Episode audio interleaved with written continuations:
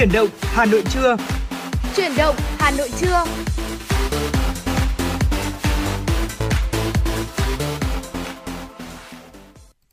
Xin được chào đón quý vị thính giả thân yêu của FM 96. Chúng ta lại cùng gặp nhau trong chương trình Chuyển động Hà Nội trưa nay. Xin được kính chúc quý vị sẽ có 120 phút thư giãn và đồng hành cùng với chương trình với thật nhiều niềm vui và ý nghĩa. Đồng hành cùng quý vị thính giả trong khung giờ này sẽ là Lê Thông và Trọng Khương ạ. Thưa quý vị, trong suốt 120 phút của chương trình thì chúng tôi sẽ gửi đến cho quý vị những thông tin thời sự đáng chú ý. Bên cạnh đó là những nội dung mà chúng tôi đã chuẩn bị để chia sẻ với quý vị và cũng có một tọa đàm mà chúng tôi sẽ ờ, chia sẻ với quý vị ở khung giờ thứ hai của chương trình. Hãy giữ sóng ở tần số 96 MHz để có thể đồng hành với chúng tôi xuyên suốt 120 phút của chương trình quý vị nhé. Và bên cạnh đó thì cũng không thể quên những ca khúc thật hay chúng tôi sẽ lựa chọn phát tặng quý vị hoặc là quý vị có mong muốn được gửi tặng cho bạn bè và người thân những ca khúc, những lời nhắn nhắn gửi thì hãy liên hệ về với chương trình của chúng tôi thông qua số điện thoại 024 3773 6688.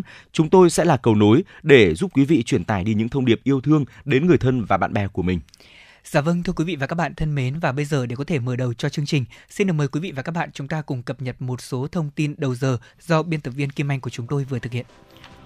Phó Thủ tướng Chính phủ Lê Văn Thành vừa ký quyết định số 985 ban hành chương trình quốc gia phát triển nuôi trồng thủy sản giai đoạn 2021-2030.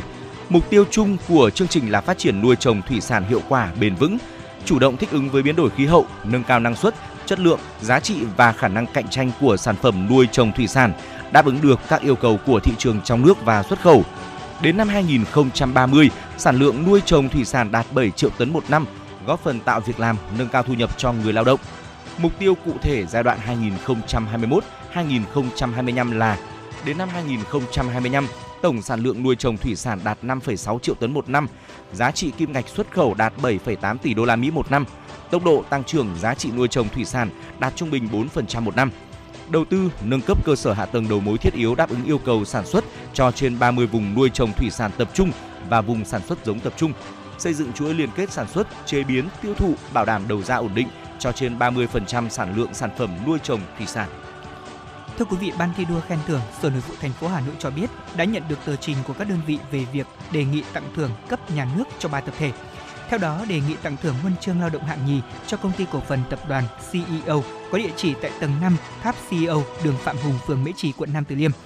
Đề nghị tặng thưởng huân chương lao động hạng 3 cho Tổng công ty tư vấn thiết kế giao thông vận tải CTCP có địa chỉ số 278 phố Tôn Đức Thắng, phường Hàng Bột, quận Đống Đa. Đề nghị tặng thưởng huân chương lao động hạng 3 cho công ty trách nhiệm hữu hạn một thành viên thoát nước Hà Nội có địa chỉ tại số 65 phố Vân Hồ 3, phường Lê Đại Hành, quận Hai Bà Trưng. Căn cứ quy định công tác thi đua khen thưởng trên địa bàn thành phố Hà Nội về việc lấy ý kiến nhân dân, mọi ý kiến phản hồi về các trường hợp đề nghị khen thưởng xin gửi về Ban thi đua khen thưởng thành phố số 37, phố Lý Thường Kiệt, quận Hoàn Kiếm trong thời hạn là 7 ngày kể từ ngày đăng tải thông tin.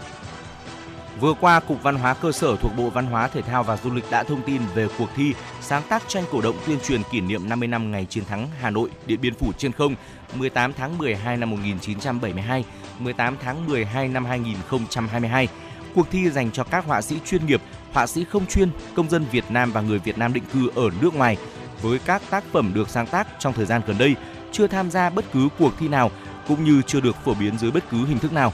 Tác phẩm dự thi gửi về địa chỉ email phòng ttcg.vhcs@gmail.com hoặc phòng quản lý hoạt động quảng cáo và tuyên truyền thuộc Cục Văn hóa Cơ sở, số 86 phố Lê Văn Hưu 3, phường Phạm Đình Hổ, quận Hai Bà Trưng, Hà Nội. Hạn cuối tính theo dấu bưu điện hoặc thư điện tử là ngày 7 tháng 10 năm 2022. Lễ tổng kết và trao giải dự kiến tổ chức vào tháng 12 năm 2022. Bảo hiểm xã hội Việt Nam thông tin, việc chi kinh phí hỗ trợ cho người lao động từ quỹ bảo hiểm thất nghiệp đợt 2 sẽ bắt đầu từ ngày 11 tháng 8, được toàn ngành triển khai với tinh thần quyết liệt khẩn trương, bảo đảm đúng đối tượng thụ hưởng. Và đến 13 giờ 30 phút ngày 19 tháng 8, tức là ngày hôm qua, Bảo hiểm xã hội 63 tỉnh thành phố đã chi hỗ trợ cho hơn 298.000 người lao động với số tiền là gần 845 tỷ đồng. Như vậy là so với số lượng dự kiến thụ hưởng là 414.000 người thì số người đã nhận được hỗ trợ đạt gần 72%. Và với tiến độ như thế này thì việc chi trả sẽ hoàn thành sớm hơn nhiều so với thời điểm ngày 10 tháng 9 do Ủy ban Thường vụ Quốc hội giao. Trong đợt 1 đến ngày 31 tháng 12 năm 2021, cơ quan bảo hiểm xã hội các cấp cũng đã chi kinh phí hỗ trợ cho gần 13 triệu người lao động từ quỹ bảo hiểm thất nghiệp và số tiền đã chi là hơn 30.804 tỷ đồng đến đúng đối tượng thụ hưởng, bảo đảm an toàn về nguồn tiền. Quý vị và các bạn thân mến, đó là một số những thông tin thời sự mà chúng tôi chia sẻ đến với quý vị ở những phút đầu tiên của truyền động Hà Nội trưa. Sẽ vẫn còn những thông tin đáng chú ý khác nữa ở phần sau của chương trình.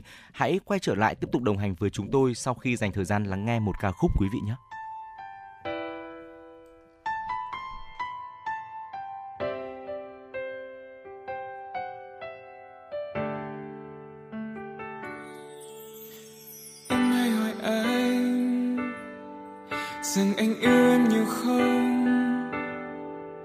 Anh không biết phải nói thế nào để đúng với cảm xúc trong lòng. Khi anh nhìn em, là anh thấy cuộc đời anh là quá khứ và cả tương lai. Là hiện tại không bao giờ phải tình yêu trong anh vẫn luôn thầm lặng nhưng không có nghĩa không rộng lớn chỉ là anh đôi khi khó nói nên lời. Mong em hãy cảm nhận thôi. Cao hơn cả núi, dài hơn cả sông, rộng hơn cả đất, xanh hơn cả trời. Anh yêu em, anh yêu em nhiều thế thôi. Vượt qua ngọn gió, vượt qua đại dương vượt qua cả những áng mây thiên đường. Dẫu có nói bao điều, cảm giác trong anh bây giờ có lẽ hơn cả.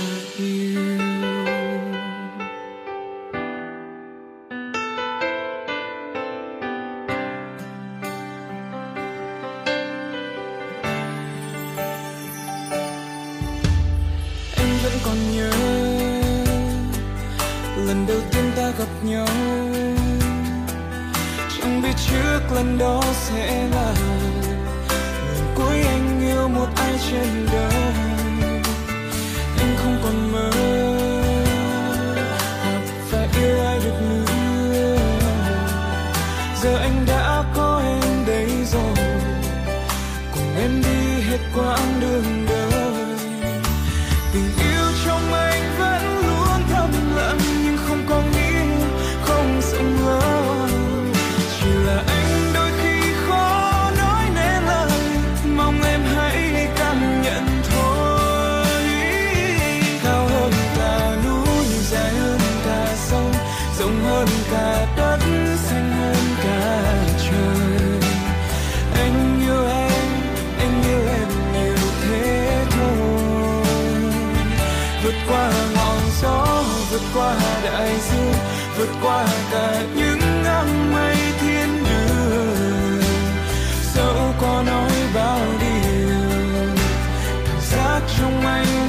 giờ có lẽ hơn cả yêu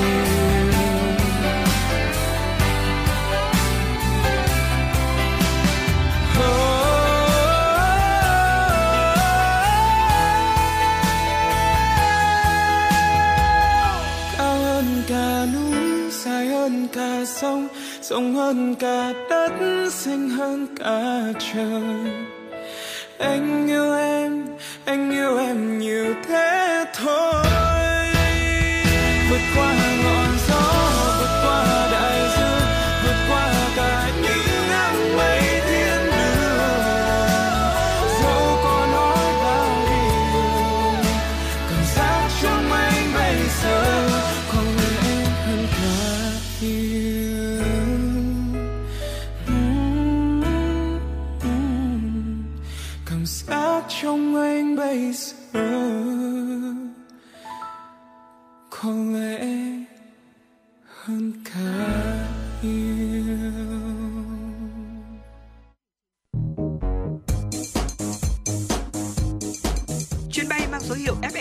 FM96 đang chuẩn bị nâng độ cao. Quý khách hãy thắt dây an toàn, sẵn sàng trải nghiệm những cung bậc cảm xúc cùng FN96.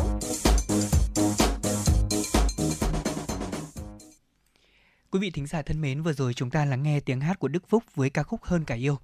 Và có lẽ trong cuộc sống của chúng ta thì à, có rất nhiều thứ mà chúng ta có thể thiếu. Thế nhưng nếu thiếu tình yêu thì quả thật đó là một ừ, bất hạnh đúng không ạ? Ừ. vì tình yêu sẽ là cội nguồn để chúng ta có thể có động lực làm rất nhiều việc. Trong đó thì có những công việc mà hàng ngày chúng ta vẫn đang làm thì cũng cần phải có tình yêu. Còn trong tình yêu thì dĩ nhiên nếu mà không có tình yêu thì ai cũng sẽ buồn thôi. Và ngày hôm nay chúng tôi cũng muốn mời quý vị chúng ta cũng dành hai cái cụm từ rất là đẹp và thiêng liêng để nói về mảnh đất mà chúng ta sinh sống. Tình yêu Hà Nội với những tình cảm nồng nàn và cháy bỏng anh Trọng Cương thân mến ạ, trong những ngày mà tiết trời Hà Nội đang thay đổi như thế này thì anh cảm nhận như thế nào với cái sự thay đổi của thời tiết cũng như là thiên nhiên và ừ. sự vật xung quanh chúng ta? Mặc dù thì uh, thời thời tiết tổng thể vẫn là hơi nắng nóng một chút nhưng mà chúng ta cũng thấy được rằng là đang bước vào thời điểm giao mùa sang mùa thu rồi. Uh, tiết trời cũng dịu nhẹ đi đôi chút và cũng có những cơn mưa làm cho bầu không khí trở nên mát mẻ hơn. Um, phải nói rằng là thời điểm này là một thời điểm rất là đẹp của thủ đô Hà Nội. Nếu mà uh, du khách phương xa có dịp về Hà Nội thì có lẽ là họ sẽ được uh, thưởng thức bầu không khí tuyệt vời này với một chút uh, nắng nóng cũng có một chút xe lạnh nữa và bên cạnh đó thì là thưởng thức những thức quà của Hà Nội vào mùa này cũng rất là tuyệt vời. Vâng, anh Khương vừa nhắc tới những yếu tố mà Lê Thông nghĩ rằng rất là quan trọng, ừ. đó chính là tình yêu của tất cả những thực khách khi lần đầu đặt chân với Hà Nội, ừ. nhất là đến với Hà Nội và đến đúng vào dịp tiết trời đang thay đổi, chuyển dần từ hạ sang thu như thế này, chúng ta sẽ thêm yêu Hà Nội hơn. Ừ. Mấy ngày qua khi mà lướt trên TikTok đấy Lê Thông thấy là có rất nhiều video các bạn trẻ làm về cái sự thay đổi thời tiết này của Hà Nội và cảm tình của họ đối với Hà Nội cũng chính là cái cảm tình mà người ta hay gọi là dễ phải lòng thời tiết này. Ừ. À, ngày hôm nay chúng tôi có nhận được một tâm sự của một thính giả, đó là bạn Đoàn Hạnh đến từ Thái Nguyên có gửi về chương trình bày tỏ tình yêu của mình với Hà Nội. Ngay sau đây thì Lê Thông cùng Trọng Khương có lẽ là cũng sẽ xin được chia sẻ bài viết này để quý vị chúng ta cùng chung cảm nhận với bạn Đoàn Hạnh ngay sau đây. Dù có đi bốn phương trời, lòng vẫn nhớ về Hà Nội. Hà Nội của ta, thủ đô yêu dấu, đây là lời bài hát nhớ về Hà Nội của nhạc sĩ Hoàng Hiệp vang vọng trong tâm thức, khiến ta thêm yêu mến, thêm tự hào về mảnh đất ngàn năm văn hiến, trái tim của Tổ quốc. Không chỉ người Hà Nội và những người đã từng gắn bó nhiều năm ở Hà Nội mới có tình yêu Hà Nội tha thiết cháy bỏng. Có lẽ trong trái tim của mỗi người con đất Việt đều dành một tình yêu sâu thẳm, ra diết đối với thủ đô. Và tôi cũng vậy, Hà Nội là tình yêu thiêng liêng, là niềm tự hào tỏa sáng trong tôi – Nhớ về Hà Nội là nhớ về trái tim của Tổ quốc, trái tim đập nhịp đập của non sông gấm vóc, của dòng máu lạc hồng 4.000 năm lịch sử. Hà Nội trong tôi vừa có nét cổ kính trầm mặc, vừa hiện đại, văn minh, phát triển. Từ, Từ thuở bé thơ thì tôi đã yêu Hà Nội bằng một tình yêu trong trẻo hồn nhiên, với lòng biết ơn và kính yêu lãnh tụ. Tôi biết đến Hà Nội lần đầu khi là học sinh tiểu học, được bố mẹ đưa về thủ đô thăm lăng Bác. Nhớ về Hà Nội không thể không nhắc tới vị cha già kính yêu của dân tộc. Nhà thơ Viễn Phương đã nói hội chúng ta nỗi niềm kính yêu và thương nhớ bác thế này. Ngày ngày dòng người đi trong thương nhớ, kết tràng hoa dâng 79 mùa xuân. Sau này, khi trở thành một giáo viên, tôi đã nhiều lần đưa học sinh của mình về thăm lăng bác, thế nhưng mỗi lần đều lưu giữ trong tôi những cảm xúc rất riêng và rất đặc biệt. Hà Nội trong tôi là vẻ đẹp của Hồ Gươm, lãng hoa giữa lòng thủ đô, Tôi thích đi dạo quanh bờ hồ, ngắm cảnh, thư giãn, ngồi trên ghế đá, phóng tầm mắt nhìn xa xa, cảm nhận cái sự bình yên thư thái của thắng cảnh và sự nhộn nhịp của chốn Hà Thành, trung tâm của đất nước. Vẻ đẹp xanh mát của những hàng cây ven hồ, sự dịu dàng duyên dáng của những cành liễu rủ, những chiếc lá vàng trao nghiêng trên mặt hồ, lăn tăn gợn sóng đã khiến cho khung cảnh ngày càng trở nên thơ mộng. Và mỗi khi về thủ đô, tôi cùng con gái của mình thường lưu lại những tấm hình bên hồ Gươm, tháp rùa, đài Nhiên, tháp bút cầu Thê Húc, đền Ngọc Sơn, những cái tên đã đi vào lịch sử, đi vào thơ ca, tạc vào non sông đất nước. Ai mà không thương, không nhớ. Đi dạo và check-in ở Hồ Gươm xong, mẹ con tôi ghé thưởng thức kem Tràng Tiền. Về Hà Nội mà không ăn kem Tràng Tiền thì thật tiếc. Giữa biết bao loại kem khác nhau, kem Tràng Tiền là thương hiệu rất riêng mang nét văn hóa Hà Nội. Kem thơm ngon đủ vị. Mùa hè, thưởng thức kem Tràng Tiền, vị thơm mát lan xuống cổ họng vô cùng thích thú, sảng khoái. Và rồi tôi gọi bác xích lô đưa hai mẹ con đi một vòng quanh phố cổ. Tôi thích ngồi xích lô hơn xe điện để được chậm chậm, thư thả quan sát, ngắm đường phố, hàng quán Hà Nội, cảm nhận những nét đặc trưng nơi đây. Điều đặc biệt ở phố cổ là mỗi phố bán một mặt hàng khác nhau. Có lần về Hà Nội vào dịp gần Trung Thu, tôi choáng ngợp trước rực rỡ sắc màu, lung linh ánh sáng, rộn ràng âm thanh của đèn lồng, đèn ông sao và các loại đồ chơi trẻ em khác ở khu phố Hàng Mã. Những sản phẩm làng nghề truyền thống trở nên thật độc đáo, hấp dẫn qua từng nét vẽ đặc sắc, tinh xảo. Tôi say sưa ngắm mà không muốn rời. Mải mê trên những con phố, nghe bác Xích Lô vui vẻ giới thiệu thêm, tôi đắm mình trong không gian Hà Nội. Vẻ đẹp của cảnh vật và sự thân thiện của con người nơi đây khiến tôi thêm yêu mảnh đất này. Ấn tượng về Hà Nội trong tôi còn là lãng đãng, mờ ảo trong sương khói Tây Hồ. Buổi sớm mai, Hồ Tây như một cô gái e lệ, tình tứ, yêu kiều dưới ánh nắng lung linh huyền ảo. Ta bắt gặp những người con Hà Nội thong thả đạp xe hay tản bộ, tận hưởng không khí trong lành, nạp năng lượng cho một ngày làm việc mới. Tôi đến Hồ Tây vào một buổi tinh sương dịp hội họp câu lạc bộ thơ. Cái cảm giác lâng lâng khi ngồi nhâm nhi tách trà, mở căng lồng ngực hít hà hương sen ngọt ngào, thật dễ chịu biết bao. Những đóa sen hồng tháng 6 nở rộ, mê đắm, hút hồn du khách. Tôi và các bạn thơ chắc chắn không bỏ qua cơ hội, nhanh chóng bước trên những mảng cầu tre ra hồ, lưu lại khoảnh khắc tuyệt vời. Hà Nội thi vị, Hà Nội nên thơ, lãng mạn phải kể đến Hồ Tây. Chúng tôi đã có một ngày đàm đạo thơ, vui văn nghệ, thưởng thức ẩm thực và chụp những bức hình đẹp nhất bên Hồ Tây. Có biết bao điều muốn nói mà không thể diễn tả hết bằng lời, chỉ thấy trọn vẹn một tình yêu lắng sâu, một niềm tự hào mong có nhiều dịp đến Hà Nội để lại được thong dong phố cổ, ngắm sen Tây Hồ, để thấy một Hà Nội ngày càng phát triển, hiện đại, văn minh mà vẫn lưu giữ những giá trị truyền thống ngàn năm văn hiến. Dạ vâng thưa quý vị, thông qua những chia sẻ vừa rồi của thính giả, có lẽ là một phần nào quý vị sẽ thấy uh, đối với chúng ta tình yêu Hà Nội qua năm tháng có lẽ là sẽ không bao giờ vơi bởi vì uh, có những cảnh vật đã cũ, có những con người đã cũ. Thế nhưng ở giữa lòng thành phố này, cảm nhận cái sự thay đổi của tiết trời, cảm nhận không khí của Hà Nội khi giao mùa sẽ thật là đặc biệt và thiêng liêng. Ừ.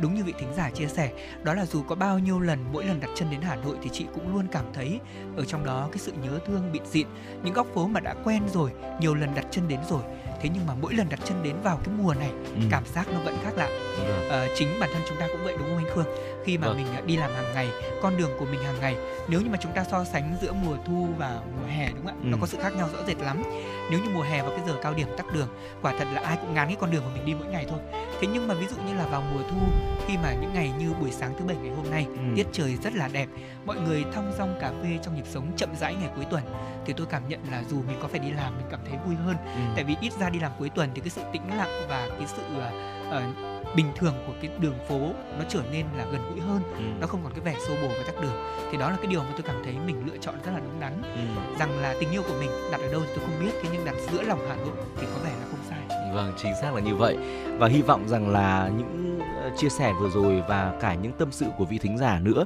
sẽ tác động và lan tỏa đến với quý vị thính giả đang nghe đài và chúng ta cũng sẽ có một tình yêu Hà Nội như vậy. Và nếu như quý vị có những ờ, cảm xúc về thủ đô Hà Nội của chúng ta, hãy chia sẻ về với chương trình. Chúng tôi sẽ là cầu nối để giúp quý vị có thể truyền tải đi những thông điệp yêu thương đó. À, còn bây giờ thì xin mời quý vị quay trở lại với không gian âm nhạc trước khi chúng ta tiếp tục đồng hành với nhau ở phần sau của chương trình nhé. Vâng, sẽ là một ca khúc về à, Hà Nội với tiếng hát của Nguyễn Ngọc Anh và Opus. Chúng ta cùng lắng nghe ca khúc Trời Hà Nội xanh. Hồ gươm xanh như mái tóc em dài thân thương quá, nụ cười người Hà Nội đã gặp rồi mà bồi hồi nhớ mãi Hà Nội ơi ta chưa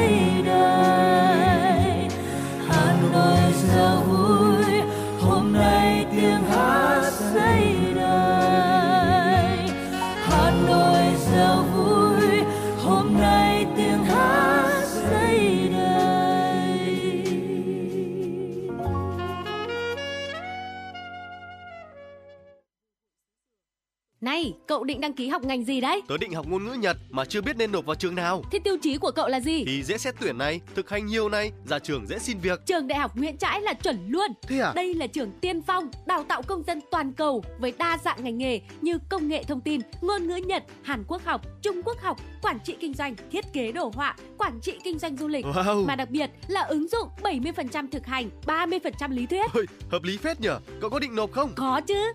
Học ở đây còn được đăng ký học chuyển tiếp theo mô hình 2 cộng 2, Ừ. 3 cộng 1 sang các trường đại học của Hàn Quốc, Nhật Bản. Ra trường thì dễ dàng làm việc tại các doanh nghiệp trong và ngoài nước. Xịn chưa? Ôi, háo hức quá. Hot hơn nữa là cơ hội tham gia thực tập hưởng lương tại Nhật Bản, Singapore, Hàn Quốc từ năm thứ hai đại học, chuẩn đầu ra hai ngoại ngữ luôn. Đây chính là mục tiêu của tớ đấy. Tớ sẽ nộp vào Đại học Nguyễn Trãi làm đồng môn với cậu luôn. Trường Đại học Nguyễn Trãi, cơ sở 1 28A Lê Trọng Tấn, Hà Đông, Hà Nội, cơ sở 2 266 Đội Cấn, Ba Đình, Hà Nội, hotline 0981 924 302, website đạihocnguyentrai.edu.vn. Quý vị thân mến, cùng quay trở lại với chương trình truyền động Hà Nội đang lên sóng trực tiếp trên tần số FM 96 MHz của Đài Phát thanh Truyền hình Hà Nội. À, tiếp theo chúng tôi xin được cập nhật một số thông tin đáng chú ý do biên tập viên chương trình thực hiện. Bảo hiểm xã hội Việt Nam đã có công văn số 2243 yêu cầu Bảo hiểm xã hội 63 tỉnh thành phố tăng cường đôn đốc thu, giảm số tiền chậm đóng bảo hiểm xã hội. Theo đó, cơ quan bảo hiểm xã hội có trách nhiệm báo cáo cấp ủy Đảng, chính quyền địa phương về tình hình thực hiện chính sách, pháp luật về bảo hiểm xã hội của đơn vị sử dụng lao động trên địa bàn, chủ động triển khai giải pháp thu hồi tiền chậm đóng, trốn đóng. Ngoài ra, cơ quan bảo hiểm xã hội cần phân công lãnh đạo, cán bộ bám sát nắm bắt thông tin, tình hình hoạt động sản xuất kinh doanh của đơn vị sử dụng lao động. Xây dựng cơ sở dữ liệu những đơn vị chậm đóng với số tiền lớn trước ngày 30 tháng 8, làm căn cứ để đôn đốc thu, xử lý vi phạm. Thời gian qua, tình trạng nợ đóng bảo hiểm xã hội chưa được khắc phục. Đến thời điểm hết tháng 7 năm 2022, tổng số nợ bảo hiểm xã hội của cả nước còn hơn 23.000 tỷ đồng, chiếm 5,5% tổng số tiền cần thu, làm ảnh hưởng trực tiếp đến quyền lợi chính đáng của nhiều người lao động. Thưa quý vị thính giả, theo số liệu do Tổng cục Hải quan công bố thì trong nửa đầu tháng 8, từ ngày 1 đến 15 tháng 8, tổng kim ngạch xuất nhập khẩu đạt hơn 30 tỷ đô la Mỹ. Trong đó xuất khẩu đạt 15,13 tỷ đô la Mỹ, giảm 7% so với nửa cuối tháng 7. Có 5 nhóm hàng xuất khẩu đạt kim ngạch từ 1 tỷ đô la Mỹ trở lên, bao gồm điện thoại và linh kiện 2,71 tỷ đô la Mỹ, máy móc thiết bị dụng cụ và phụ tùng 1,94 tỷ đô la Mỹ, máy vi tính, sản phẩm điện tử và linh kiện 1,87 tỷ đô la Mỹ, dệt may 1,8 tỷ đô la Mỹ, giày dép hơn 1 tỷ đô la Mỹ. Trong khi đó, kim ngạch nhập khẩu đạt 15,24 tỷ đô la Mỹ, tăng 7,8% so với nửa cuối tháng 7. Trong đó thì nhóm hàng máy vi tính, sản phẩm điện tử và linh kiện đạt 3,5 tỷ đô la Mỹ, máy móc thiết bị dụng cụ và phụ tùng là 1,97 tỷ đô la Mỹ. Tính chung từ đầu năm đến ngày 15 tháng 8, tổng kim ngạch xuất nhập khẩu đạt hơn 464 tỷ đô la Mỹ, trong đó xuất khẩu đạt 232,76 tỷ đô la Mỹ, tăng 17,67% so với cùng kỳ năm 2021. Thông tin về tình hình bất động sản Hà Nội 7 tháng đầu năm 2022, kênh thông tin bất động sản bất động sản.com.vn cho biết mức độ quan tâm tìm kiếm chỉ giảm 1% so với cùng kỳ năm 2021. Trong khi đó, lượng tin đăng bán tăng 11%. Trong 7 tháng đầu năm 2022, chung cư là loại hình bất động sản duy nhất của Hà Nội có lượng quan tâm tăng. Các phân khúc căn hộ bình dân, trung cấp và cao cấp có mức độ quan tâm tăng lần lượt là 3%, 9% và 2% so với cùng kỳ năm trước. Mặt bằng giá giao bán căn hộ tại Hà Nội cũng tăng từ 6 đến 13% so với cùng kỳ năm 2021. Mức tăng này cao hơn so với tốc độ tăng giá căn hộ chung cư ở thành phố Hồ Chí Minh, tăng 4 đến 8%. Trong khi đó, hầu hết các loại hình bất động sản khác như đất ở riêng lẻ, đất nền dự án, nhà riêng, biệt thự liền kề đều ghi nhận lượt tìm mua giảm 5 đến 32% so với cùng kỳ năm 2021. Phó Tổng Giám đốc Bất động sản.com.vn Nguyễn Quốc Anh nhận định, Hà Nội đang làm tốt quy hoạch hạ tầng và phát triển các tuyến giao thông. Vì vậy, thị trường sẵn sàng đón các luồng đầu tư. Tuy nhiên, giao dịch đất nền và thổ cư đang diễn biến khá chậm, nguồn cung còn hạn chế và chưa có dấu hiệu gia tăng rõ ràng trong thời gian tới. Thanh khoản của đất nền và thổ cư phụ thuộc nhiều vào chính sách tín dụng. Ngày 19 tháng 8, Công an thành phố Hà Nội cho biết, Công an huyện Đông Anh vừa ngăn chặn và cứu một thanh niên có ý định lên tầng 2 của cầu Thăng Long để tự tử. Theo đó, vào khoảng 17 giờ ngày 17 tháng 8, Công an xã Hải Bối, huyện Đông Anh nhận được tin báo của người dân về việc một nam thanh niên có ý định tự tử trên tầng 2 cầu Thăng Long. Công an xã Hải Bối ngay sau đó khẩn trương đến hiện trường, phát hiện một nam thanh niên đứng phía ngoài lan can cầu tầng 2 và chuẩn bị nhảy xuống sông Hồng. Lực lượng chức năng công an đã tiếp cận và kịp thời giữ được nam thanh niên này. Quá trình xác minh được biết nam thanh niên là TNT, sinh năm 1995, trú tại Yên Bình, Yên Bái. Đối tượng bị câm điếc, bẩm sinh, không nghe nói được.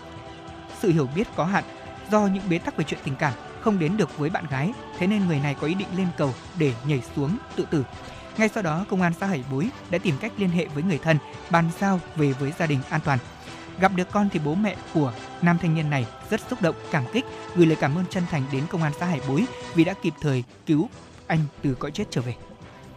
Đó là một số những thông tin mà chúng tôi tiếp tục cập nhật gửi đến cho quý vị Ờ, và sẽ vẫn còn những thông tin khác nữa. Hãy tiếp tục đồng hành với chúng tôi qua những ờ, thời lượng của chương trình quý vị nhé. Còn ngay bây giờ thì xin mời quý vị quay trở lại với không gian âm nhạc trước khi ờ, đến với những nội dung khác ở phần sau của chương trình. Vâng và ca khúc này thì cũng là một yêu cầu âm nhạc của thính giả thông qua fanpage của chương trình. Chúng ta sẽ cùng lắng nghe yêu cầu của thính giả anh Nguyễn với ca khúc Hẹn ước từ hư vô. Xin mời quý vị và thính giả chúng ta sẽ cùng nghe ạ.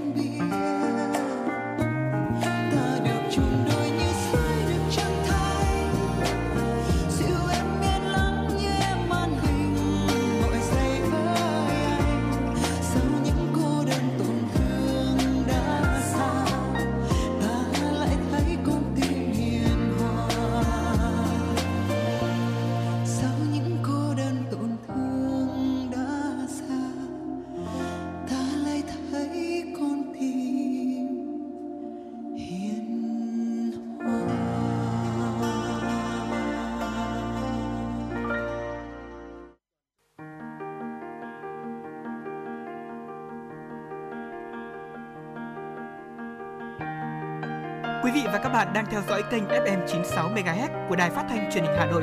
Hãy giữ sóng và tương tác với chúng tôi theo số điện thoại 024 3773 6688. FM 96 đồng hành trên mọi nẻo đường.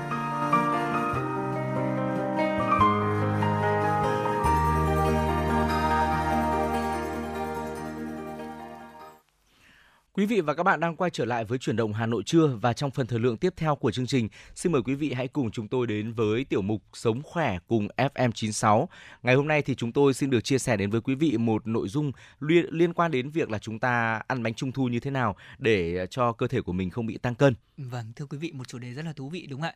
Chúng ta thấy là mùa bánh trung thu năm nay thì cũng đã bắt đầu khởi động rồi. Có rất nhiều những mẫu mã, chủng Ừ. loại khác nhau của bánh trung thu. Và tôi hỏi thật là anh Khương, anh Khương có thích ăn bánh trung thu không? Ờ, thực ra thì bánh trung thu rất là ngọt cho nên là Ừ. bản thân tôi thì cũng ờ, không ờ, thích cái loại bánh này lắm. Tuy Dạ. nhiên thì khi mà vào mùa một năm chỉ có một mùa thôi nên là Đúng mình ạ. cũng ờ, gọi là tranh thủ thưởng thức một vài miếng trong tổng thể một cái bánh trung thu. Ừ. mà bởi vì là nó quá ngọt cho nên là đối với những ai mà không thích ăn ngọt nhiều quá thì thực sự là cũng rất là khó ăn đấy. Vâng, bánh trung thu bây giờ thì tôi thấy là cũng có rất là nhiều những Ừ. cái mẫu mã chủng loại khác nhau. Vâng. Đặc biệt là họ biết được cái thị hiếu đấy là bây giờ mọi người thường là tránh ăn quá nhiều đồ ngọt. Ừ. Thế cho nên sản xuất bánh cũng rất là đa dạng và đặc biệt là có thể giảm cái lượng đường đi và thêm vào đó những cái phần nhân rất là hấp dẫn. Thế thì ờ, Lê Thông có một cái thông tin như thế này. Ở trung bình, một chiếc bánh trung thu nhân trứng muối ạ thì sẽ chứa khoảng 790 calo, gấp 5 lần bát cơm Ừ. vừa và 2,5 lần của một tô phở bò. Ừ. Nghe qua thì có vẻ rất là đáng sợ đúng không ạ? Vâng. Chỉ số calo rất là cao. Để có thể tiêu thụ hết được lượng calo này thì theo tính toán mỗi người cần chạy bộ khoảng 2,5 giờ đồng hồ. Và đối với những người mà không có thói quen vận động mạnh hay là tập thể dục hàng ngày thì quả thật đây là một thử thách rất là lớn. Ờ, Các chuyên gia cũng đã đưa ra một số phương pháp đơn giản để chúng ta có thể thưởng thức bánh trung thu mà vẫn có thể kiểm soát cân nặng của mình. Đầu tiên đó là quý vị cần lưu ý việc lựa chọn loại bánh và thành phần. Tôi nghĩ là đây là một cái yêu cầu bắt buộc khi mà Ừ. chúng ta mua bánh thì mình cũng cần phải cần phải quan tâm đến yếu tố này đúng không ạ? Ừ. Ở các loại bánh trung thu phổ biến nhất hiện nay có thể nói ví dụ như là bánh nướng, bánh dẻo truyền thống hay là bánh ngàn lớp. Đây là ba loại bánh trong những năm trở lại đây vô cùng chạy hàng. Ừ. À, theo các chuyên gia thì bánh nướng, bánh dẻo thì được coi là tốt cho sức khỏe hơn so với bánh ngàn lớp. À, lý do là bởi bánh trung thu ngàn lớp thì thường có loại nhân khoai mỡ và được làm bằng cách là cán xen kẽ các lớp dầu và bột bánh đã được chiên qua. Do đó mà đây là loại bánh có nhiều chất béo nhất. Theo tiến sĩ Bibi Chia, chuyên gia dinh dưỡng chính tại Trung tâm Nội tiết và Tiểu đường Rafes, thì cho biết là các gia đình nên lựa chọn loại bánh trung thu dựa trên thành phần của nó. Các nguyên liệu thường được liệt kê trên bao bì theo thứ tự tỷ lệ phần trăm từ cao đến thấp nhất. Và vị tiến sĩ này cũng cho biết là chọn bánh trung thu ít đường hoặc là không đường nếu mà bạn muốn giảm thiểu cái lượng calo nạp vào cơ thể. Bỏ qua những loại có lòng đỏ trứng muối để có thể giảm lượng natri. Ờ, điều này thì rất là quan trọng đối với những người mắc bệnh tiểu đường, thưa quý vị khi mà có lượng cholesterol trong máu cao và gặp tình trạng thừa cân béo phì. Bên cạnh đó thì mọi người cần xem kỹ hạn sử dụng trên bao bì hoặc là hỏi người bán lẻ nếu đó là loại bánh nhà làm. Bánh trung thu thì cần một khoảng thời gian để xuống dầu. Ờ, Vì vậy thời hạn sử dụng cũng càng lâu, lượng chất béo chuyển hóa, đường và chất bảo quản trong đó lại càng tăng. Kết cấu của bánh thì cũng là yếu tố quan trọng quyết định đến hàm lượng calo. Vỏ bánh trung thu càng mềm mịn thì lại càng có nhiều chất béo đấy thưa quý vị. Vâng. Bên cạnh đó thì chúng ta cũng có một cách để có thể giảm thiểu bớt cái lượng calo. Ừ. Đó là mình ăn bánh trung thu kèm trà xanh hoặc là trà bạc hà. Vì sao vậy? Ờ, thưa quý vị thính giả, trà xanh và trà bạc hà thì có thể giúp đẩy nhanh quá trình chuyển hóa đường và cũng như là làm giảm bớt vị béo ngọt, rất là phù hợp để ăn chung với bánh trung thu. Ừ. Tuy nhiên thì các chuyên gia cũng cho biết là chúng ta chỉ nên uống trà ấm, nhiệt độ nước khoảng dưới 70 độ C và để không phá hủy cái lượng vitamin C và axit catechin có trong lá trà. Theo nghiên cứu về các loại thuốc cổ truyền của Trung Quốc thì cả trà xanh và trà bạc hà đều có tính hàn. Vì thế mà những người gặp vấn đề về dạ dày thì không nên uống quá nhiều quả thật là ăn một miếng bánh thôi Ừ. mà cũng đắn đo suy nghĩ quá. Vâng, và chúng ta cũng có thể là sử dụng bánh trung thu vào buổi sáng bởi vì là lượng calo cao. Các chuyên gia khuyến khích là các gia đình sử dụng bánh trung thu làm bữa sáng hợp lý hơn là việc chúng ta ăn vào buổi tối. Đây là thời điểm mà cơ thể người cần nạp nhiều năng lượng nhất sau một đêm. Bánh trung thu ăn kèm sữa hoặc là sữa đậu nành, hoa quả là một lựa chọn phù hợp cho những ngày sắp tới. Tuy nhiên thì ờ, quý vị nên lưu ý rằng bánh trung thu là loại bánh ngọt, cũng có thể là với nhiều gia đình sẽ không phù hợp lắm để mình ờ, sử dụng làm bữa sáng. Vậy thì mình có thể là ăn xen kẽ vào những bữa xế và những cái bữa phụ ờ, vào lúc tầm giờ gần trưa hoặc là đầu giờ chiều chẳng hạn. Và ngoài ra thì mình cũng cần phải biết kiểm soát khẩu phần ăn. Bánh trung thu chứa lượng đường và dầu ăn rất là cao. Theo nghiên cứu thì 100 gram bánh có thể cung cấp đến khoảng 20% năng lượng mà một người trưởng thành tiêu thụ trong ngày. À, như vậy thì nếu mà không muốn tăng cân, các ờ, chuyên gia khuyến cáo không nên ăn quá 100 gram bánh trung thu một ngày. Thông thường, bánh trung thu cỡ lớn điển hình chứa khoảng 700 calo, một số thậm chí chứa đến gần 1.000 calo. À, ví dụ như là bánh trung thu nhân hạt sen thì chứa 716 calo. Theo Ủy ban nâng cao sức khỏe thì bánh dẻo lạnh nhân sen thậm chí có tới đến 900 calo. Một cái lượng calo rất là nhiều trong một cái bánh nó chỉ nhỏ bằng lòng bàn tay thôi. Dạ. Nhưng mà khi mà chúng ta ăn hết một cái bánh đó thì bằng là lượng thức ăn mà chúng ta nạp vào cơ thể cả một ngày.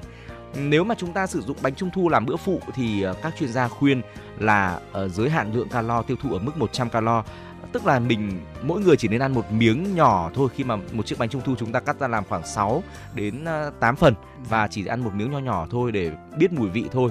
Và mỗi người thì cần kiểm soát khẩu phần ăn và tập thể dục nhiều hơn.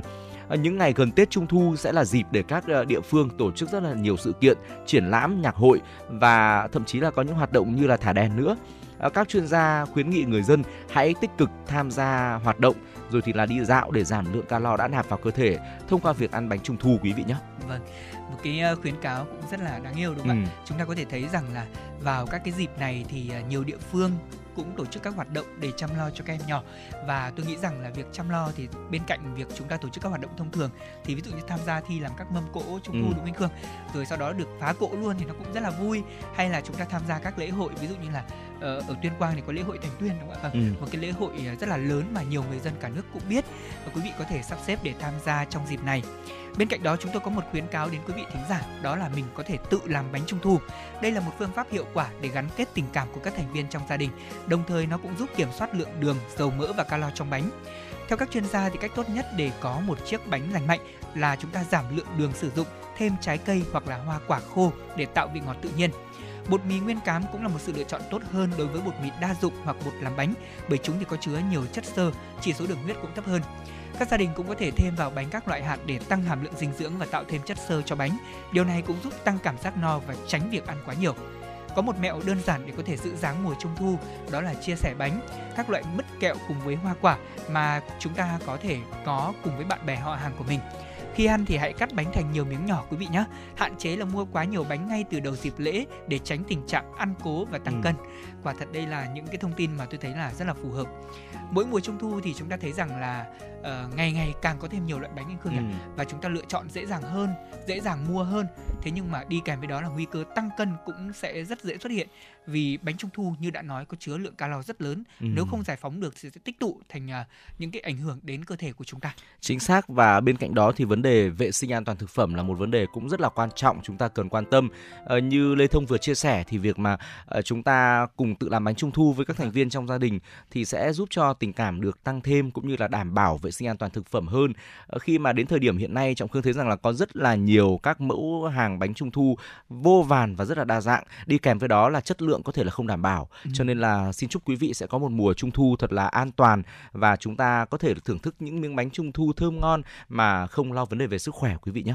Vâng, và rất mong là quý vị thính giả cũng sẽ chia sẻ nếu như mà gia đình quý vị hay là người thân có làm bánh trung thu, Ừ. có những công thức hay chẳng hạn đúng không Ừ. ạ? Lạ thì có thể chia sẻ cùng với chương trình trong những số phát sóng tới. Quý vị đừng quên là số hotline của chương trình lúc này 024 3773 6688 vẫn đang tiếp tục nhận những yêu cầu âm nhạc trực tiếp ngay lúc này. Bây giờ cũng sẽ là một món quà âm nhạc mà chúng tôi gửi tặng đến quý vị thính giả, một ca khúc nhẹ nhàng về mùa thu với tựa đề Mùa thu cho em qua tiếng hát của Trinh. Xin mời quý vị thính giả và các bạn chúng ta sẽ cùng thưởng thức.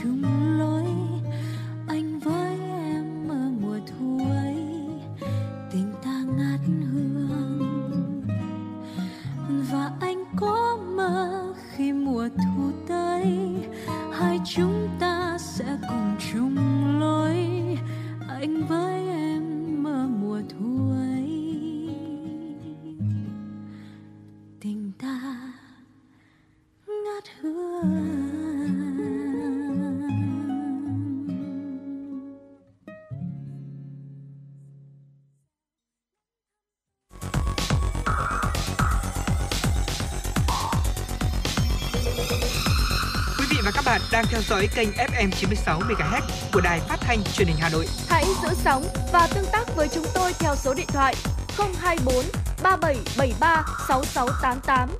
FM 96 đồng hành trên mọi nẻo đường. Và thưa quý vị, tiếp nối chương trình thì xin mời quý vị hãy cùng chúng tôi đến với một số thông tin thời sự quốc tế đáng chú ý.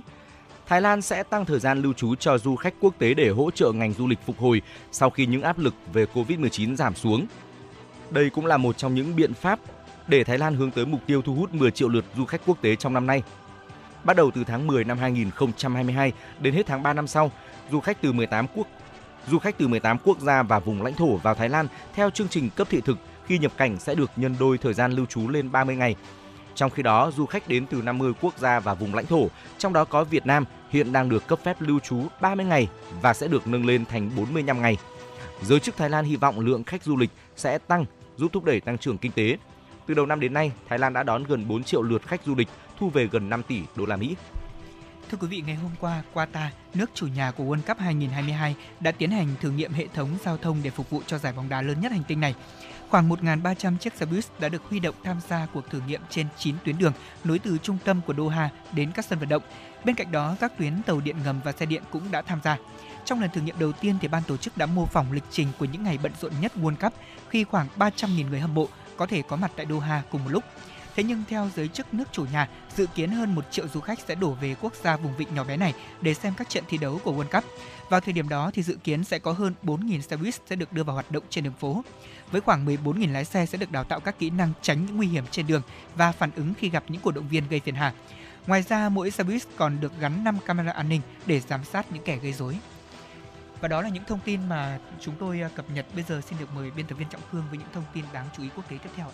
Thưa quý vị, bằng cách sử dụng vật liệu tiết kiệm năng lượng như gỗ thì việc xây dựng sẽ trở nên thân thiện với môi trường hơn. Xu hướng bảo vệ môi trường ngày càng được thể hiện rõ nét hơn trong kiến trúc. Tại bang New York, nước Mỹ, có một tòa nhà nằm tại trung tâm Brooklyn hiện nhận được sự quan tâm của cả các chuyên gia môi trường lẫn người dân.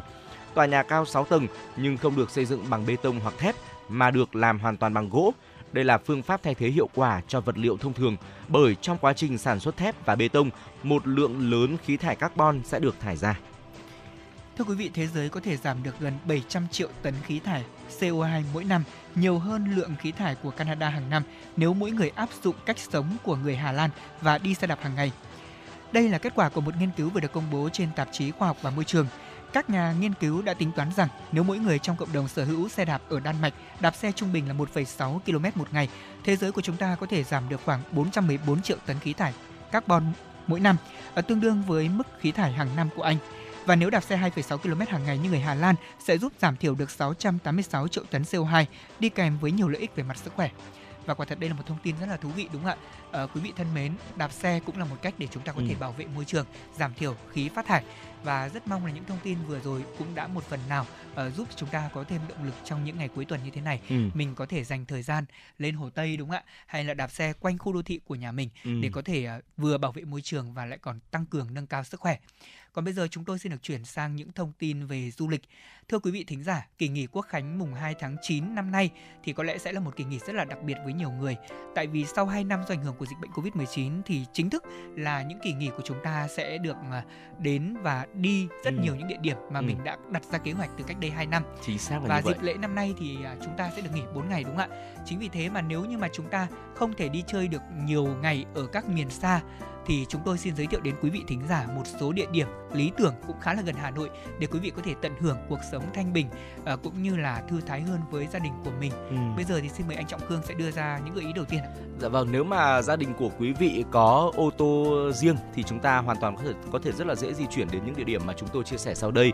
Thứ nhất là Tam Đảo, uh, cách Hà Nội khoảng 80 km thị trấn Tam Đảo ở huyện Tam Đảo, tỉnh Vĩnh Phúc được biết đến là một trong những điểm du lịch nổi tiếng của miền Bắc với thiên nhiên, núi non hùng vĩ cùng khí hậu mát mẻ quanh năm. Ngay từ cung đường phía dưới đi lên khu du lịch Tam Đảo, à, du khách có thể nhìn thấy một tòa lâu đài Tam Đảo tọa lạc ở vị trí đắc địa trên đỉnh núi. Quang cảnh xung quanh tòa lâu đài chẳng khác gì trời Âu. Khu vực này trước đây là nền của hơn 100 biệt thự, khách sạn Pháp, nay được khôi phục và xây dựng lại. Được mệnh danh là Đà Lạt ở phía Bắc, mỗi mùa của Tam Đảo sẽ đem đến cho du khách những trải nghiệm và cảm nhận rất là riêng. À, Tam Đảo luôn có nhiệt độ thấp hơn Hà Nội, vì vậy mùa hè đây là địa điểm thuận lợi để mọi người đi du lịch thưa quý vị, cũng là để tránh nóng của thủ đô nữa. Và mùa đông thì nơi đây mang đến một vẻ đẹp lãng mạn và trầm lắng với những đám sương mù dày đặc phủ kín cả đất trời và dịp lễ mùng 2 tháng 9 là một thời điểm giao mùa khá là đẹp để chúng ta có thể ờ, đi nghỉ ở Tam Đảo trong khoảng 3 hoặc là 4 đêm. Vâng, à, một lịch trình cũng khá là nổi tiếng và quen thuộc mà chúng tôi muốn giới thiệu đó chính là chúng ta hãy đến khu du lịch Ba Vì. Nơi đây là điểm đến rất lý tưởng dành cho những ai mà yêu thích không khí trong lành mát mẻ cùng với khung cảnh hoang sơ hùng vĩ của thiên nhiên. Ở cách trung tâm thủ đô chưa đầy 60 km, vườn quốc gia Ba Vì sẽ hiện lên với vẻ đẹp rất bí ẩn, diệu kỳ, chìm đắm trong sương mờ huyền ảo, chắc chắn sẽ là một nơi mà quý vị không thể bỏ qua khi du lịch Hà Nội với những người thích khám phá. Đến với Ba Vì, chúng ta sẽ được khám phá nền văn hóa lâu đời của con người nơi đây, đồng thời được hòa mình cùng với thiên nhiên với các khu du lịch nổi tiếng như là khu ờ, du lịch Hoang Xanh Suối Tiên, khu du lịch Ao Vua hay là du lịch Thác Đa, du lịch Hồ Tiên Sa, vườn quốc gia Ba Vì. Bên cạnh đó đến với Ba Vì chúng ta cũng sẽ được thưởng thức rất nhiều những món ăn ngon và đặc biệt là những đặc sản của nơi đây thì tôi nghĩ rằng là quý vị sẽ có thể nốt vào trong lịch trình của mình. Chúng ta lựa chọn Ba Vì để có thể ghé thăm một lựa chọn không tồi nữa mà chúng tôi muốn giới thiệu đến quý thính giả đó chính là khu vực hồ Đại Lải. Ừ. À, nếu như các bạn thích thả mình vào giữa mênh mông trời đất ạ, muốn khám phá mạo hiểm một chút thì Đại Lải là một địa điểm du lịch hợp lý gần Hà Nội. Ừ. Cách thủ đô của chúng ta về phía bắc khoảng 40 km, nằm trong địa phận của tỉnh Vĩnh Phúc. Nếu như các bạn muốn thấy hết được vẻ đẹp của hồ Đại Lải, hãy đến vào mùa hè, bắt đầu trong khoảng từ tháng 4 đến tháng 9. Và đây cũng chính là thời điểm thích hợp để chúng ta đi tránh nóng này. Đại Lải cũng sẽ có rất nhiều những ngày nắng đẹp vào ban ngày, ừ. còn không khí ban đêm thì lại xe lạnh. Không khí thì luôn được điều hòa, vì thế mà tôi nghĩ rằng đây cũng sẽ là một nơi để chúng ta có thể thư giãn và ừ. nghỉ dưỡng rất hợp lý. À, vừa rồi thì chúng ta đã cùng đến với một số địa điểm cách du lịch à, một số địa điểm du lịch cách Hà Nội không xa dưới 100 km rất là dễ di chuyển và chúng ta hãy đi xa hơn một chút đi ạ đến với những địa điểm du lịch mà xa Hà Nội hơn đó là Mộc Châu là Sapa với khoảng cách lên đến vài trăm km thì sao đây à, thưa quý vị Mộc Châu cách Hà Nội khoảng 200 km về phía tây bắc theo hướng đi Sơn La nếu mà chúng ta đang băn khoăn chưa biết nên đi du lịch ở đâu trong dịp lễ này thì hãy thử đến Mộc Châu vui Tết độc lập với đồng bào Hơ Mông. Ờ, đây là một uh, trong những uh, nét văn hóa vô cùng là độc đáo và cũng rất là hấp dẫn nữa.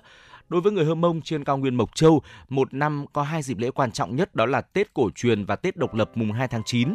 Trong dịp này, tất cả người Hơ Mông không phân biệt già trẻ, trai gái, giàu nghèo sẽ nô nức rủ nhau xuống trung tâm huyện vui ngày Tết độc lập. Để tới lễ hội thì bà con người Hơ Mông phải chuẩn bị từ nhiều ngày trước đó, lựa chọn cho mình những bộ trang phục đẹp nhất, rực rỡ nhất. Và đây cũng là dịp để du khách có thể là hòa mình vào với uh, thiên nhiên và con người của vùng đất này cũng như là trải nghiệm những nét văn hóa mà đôi khi ở dưới uh, miền xuôi chúng ta lại không có được. Uh, ngoài ra thì chúng ta cũng có thể đến với mảnh đất Sapa. Nằm dưới chân dãy Hoàng Liên Sơn hùng vĩ, thị trấn Sapa ở độ cao 1.600m so với mực nước biển cách thành phố Lào Cai 33 km và 317 km tính từ Hà Nội. Mặc dù phần lớn cư dân uh, thị xã Sapa là những người dân tộc thiểu số, nhưng mà thị uh, nhưng mà nơi đây lại tập trung chủ yếu những người kinh sinh sống bằng nông nghiệp và dịch vụ du lịch. Uh, du lịch Sapa thì gần như là chúng ta có thể đến vào bất cứ thời điểm nào trong năm. Uh, mỗi mùa trên Sapa lại có một nét đẹp rất là riêng và nếu chúng ta đi vào thời điểm này thì cũng có thể là được ngắm nhìn cảnh vật rất là tuyệt vời khi mà thời điểm giao mùa. À, và thưa quý vị, đến với đây, đến với Sapa ấy, thì chúng ta như là lạc vào một thế giới mang sự kỳ diệu của thiên nhiên, một vẻ đẹp của Sapa trong sương khói.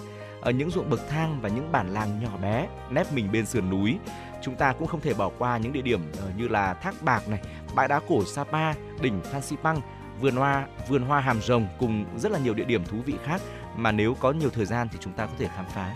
Vâng thưa quý vị, còn đối với những ai mà yêu thích uh, biển thì chúng ta có thể đến với những địa điểm mà tôi nghĩ rằng vô cùng quen thuộc. Ừ. Ví dụ như đến với Vịnh Hạ Long này hay là đảo Cô Tô hoặc là hồ Ba Bể. Thế còn à, có một cái nơi nữa mà Lê Thông rất muốn giới thiệu đến quý thính giả, đó chính là Hà Giang. À, vừa qua thì à, chúng ta đã thấy rất nhiều những clip trên mạng xã hội giới thiệu về Hà Giang Ừ. với những hình ảnh vô cùng đẹp. Ờ, tôi thì à, muốn ưu ái hơn cho Hà Giang để giới thiệu, tại vì nơi đây là nơi có rất nhiều những điểm du lịch văn hóa lịch sử ờ, và sinh thái thu hút đông đảo du khách như là cột cờ quốc gia Lũng Cú Ừ. hay là phố cổ Đồng Văn, rồi là khu du lịch Dinh Nhà Vương ở huyện Đồng Văn hay núi Cô Tiên ở huyện Quản Bạ, đỉnh Mã Pì Lèng ở đệ nhất Hùng Quan, huyện Mèo Vạc hay là danh thắng ruộng bậc thang Hoàng Sa Hoàng Su Phì, rồi à, Thác Tiên hay Đèo Gió là những địa điểm rất là quen thuộc và tôi nghĩ rằng là đi đâu không quan trọng bằng việc là gia đình chúng ta đi cùng nhau đúng không ạ? Vâng. Ờ, kỳ nghỉ sẽ trở nên tuyệt vời hơn nếu mỗi thành viên trong gia đình biết cách trân trọng, nâng niu và có những khoảnh khắc tuyệt vời bên nhau. Thực ra thì à, nếu như mà quý vị không có thời gian đi du lịch cùng với Ừ. gia đình trong những dịp này thì chúng ta sẽ có những cách khác nhau để có thể thể hiện tình cảm và thể hiện cái sự quan tâm nhau trong những ngày nghỉ lễ này Ừ. Ờ, bằng việc là chúng ta tận hưởng không khí ngay tại Hà Nội thôi đúng không anh Khương? Vâng. Trong những ngày à, nghỉ thì tôi nghĩ rằng là đường phố Hà Nội sẽ vắng hơn này, Ừ. không khí cũng sẽ vì thế mà trở nên à, dịu dàng hơn Ừ. với tất cả mọi người và tôi nghĩ rằng đây cũng là thời điểm để cả gia đình có thể ghé một quán cà phê chúng ta nhâm nhi những tách cà phê ờ, nói những câu chuyện bên nhau lắng nghe những bản nhạc hay là cùng nhau xem phim nấu ăn đó cũng là những hoạt động mà chúng tôi nghĩ rằng quý vị có thể thực hiện với gia đình nhỏ của mình Vâng. để có thể có thêm những sự gắn kết yêu thương và hiểu nhau hơn biến kỳ nghỉ mùng 2 tháng 9 trở thành một kỳ nghỉ mà ở đó bố mẹ con cái ông bà cha mẹ cùng với cháu chắt của mình Ừ. sẽ có thêm những khoảng thời gian nghỉ ngơi thật là hợp lý. Còn bây giờ thì có lẽ là để phù hợp với chủ đề ngày hôm nay với những địa điểm mà chúng tôi vừa giới thiệu thì xin mời quý vị đến với tiếng hát của Vicky Nhung để chúng ta cùng trải nghiệm những điểm đến của Việt Nam qua ca khúc Việt Nam những chuyến đi.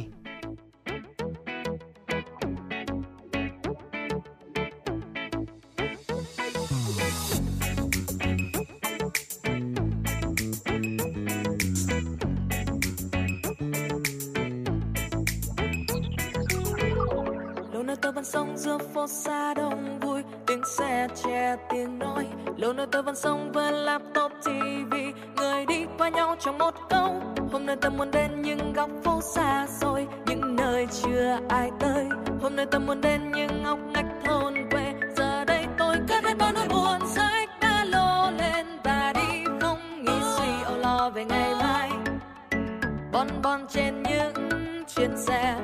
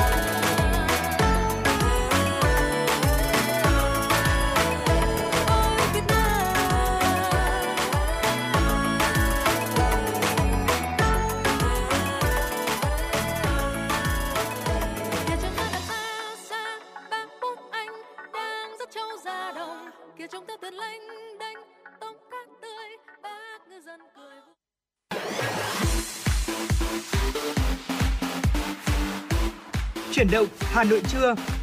Chuyển động Hà Nội trưa.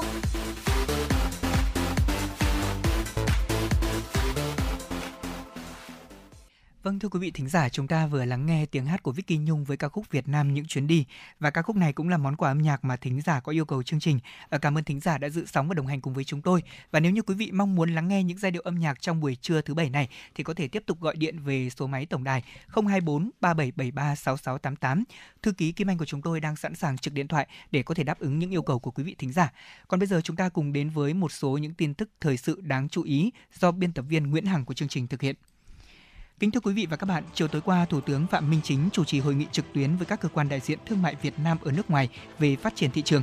Hội nghị được kết nối giữa đầu cầu trụ sở của Bộ Công Thương với 61 điểm cầu cơ quan đại diện thương mại Việt Nam ở nước ngoài, phụ trách 176 thị trường trên thế giới. Tại hội nghị, 14 đại biểu đại diện của các cơ quan thương mại Việt Nam ở nước ngoài đã phát biểu ý kiến, trao đổi tình hình chính sách của các nước, những khó khăn vướng mắc trong quá trình triển khai nhiệm vụ trong công tác phối hợp với các nước sở tại cùng với các bộ ngành cơ quan địa phương và doanh nghiệp ở trong nước khuyến nghị các biện pháp cụ thể để giúp các địa phương hiệp hội ngành hàng doanh nghiệp trong nước tận dụng cơ hội để phát triển tối đa đa dạng hóa thị trường mở rộng thị trường xuất khẩu đa dạng hóa các chuỗi cung ứng gắn sản xuất với thị trường thành lập các liên minh phát triển thị trường Phát biểu tại hội nghị, một lần nữa Thủ tướng Chính phủ cho biết, trước tình hình có nhiều diễn biến, có chiều hướng bất lợi cho xuất khẩu của đất nước, Thủ tướng muốn thông qua hội nghị này để phân tích tình hình và đề ra những nhiệm vụ giải pháp cụ thể ứng phó với tình hình này. Hy vọng là sau hội nghị, các hoạt động xúc tiến thương mại phát triển thị trường sẽ có nhiều bước chuyển biến mạnh mẽ, tình hình xuất nhập khẩu sẽ phát triển vượt bậc. Thưa quý vị, trên cơ sở các ý kiến tại hội nghị và phân tích các kết quả nhận định tình hình, Thủ tướng gợi mở một số nhiệm vụ giải pháp chủ yếu để Bộ Công Thương và các thương vụ cần tập trung thực hiện trong thời gian tới. Thủ tướng chỉ đạo cùng với hệ thống các cơ quan đại diện ngoại giao, hệ thống thương vụ cần tiếp tục triển khai hiệu quả công tác thiết lập quan hệ với các nước sở tại, truyền tải thông điệp hình ảnh Việt Nam với những nền tảng chính về đất nước, con người Việt Nam, quan điểm phát triển đất nước, đường lối đối ngoại của Việt Nam. Thủ tướng Phạm Minh Chính yêu cầu các thương vụ đẩy mạnh tìm kiếm, phát hiện, kết nối để đa dạng nguồn cung nguyên vật liệu phục vụ các ngành sản xuất trong nước, thúc đẩy hợp tác với nước ngoài để phát triển ngành công nghiệp vật liệu của Việt Nam, tạo điều kiện cho các doanh nghiệp trong nước chủ động trong sản xuất và xuất khẩu, tham gia sâu hơn vào chuỗi cung ứng toàn cầu. Đối với các ý kiến, đề xuất kiến nghị của các thương vụ, Thủ tướng giao Bộ Công Thương chủ trì tổng hợp, phối hợp chặt chẽ với Văn phòng Chính phủ, các bộ, cơ quan liên quan nghiên cứu, xử lý theo thẩm quyền và báo cáo, kiến nghị xử lý đối với những vấn đề vượt thẩm quyền. Ngày hôm qua, Bộ Tài nguyên và Môi trường tổ chức hội nghị phổ biến tập huấn pháp luật chuyên ngành nhằm nâng cao hiệu quả và công tác quản lý nhà nước về tài nguyên môi trường khu vực miền Bắc. Tại hội nghị, gần 200 đại biểu từ các sở tài nguyên môi trường thuộc khu vực miền Bắc được phổ biến các văn bản quy phạm pháp luật mới về lĩnh vực môi trường, đất đai, khoáng sản, trao đổi những khó khăn vướng mắc trong quá trình tổ chức thực thi văn bản pháp luật Hội nghị nhằm phổ biến kịp thời đầy đủ quy định pháp luật mới thuộc lĩnh vực tài nguyên và môi trường, trao đổi đề xuất tháo gỡ những vướng mắc bất cập trong việc thực thi pháp luật của từng lĩnh vực, tiếp thu ý kiến phản hồi của các tổ chức cá nhân, đặc biệt là từ cơ sở để làm cơ sở đề xuất xây dựng và hoàn thiện hệ thống văn bản quy phạm pháp luật về tài nguyên và môi trường.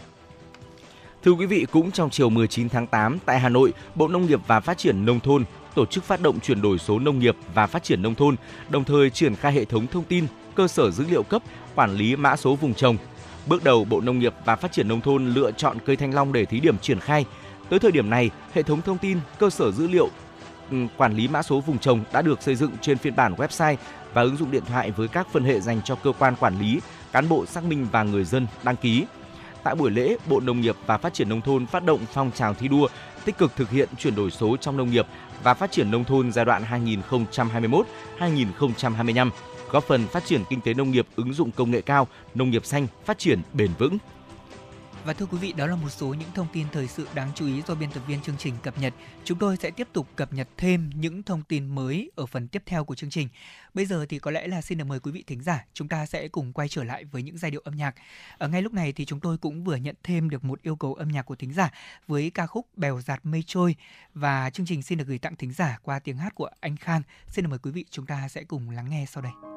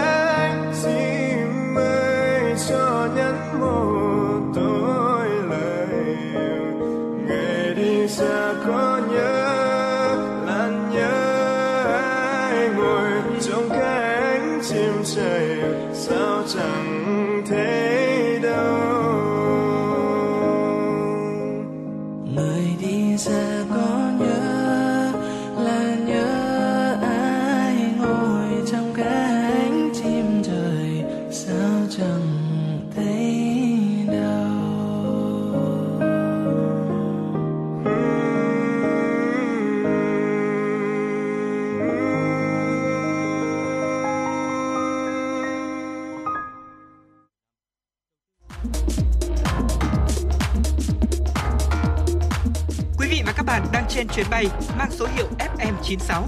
Hãy thư giãn, chúng tôi sẽ cùng bạn trên mọi cung đường.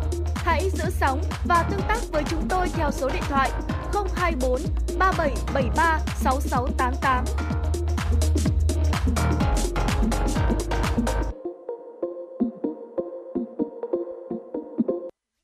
Quý vị thân mến, chúng ta cùng quay trở lại với chương trình chuyển động Hà Nội cùng với những thông tin mà chúng tôi vừa cập nhật.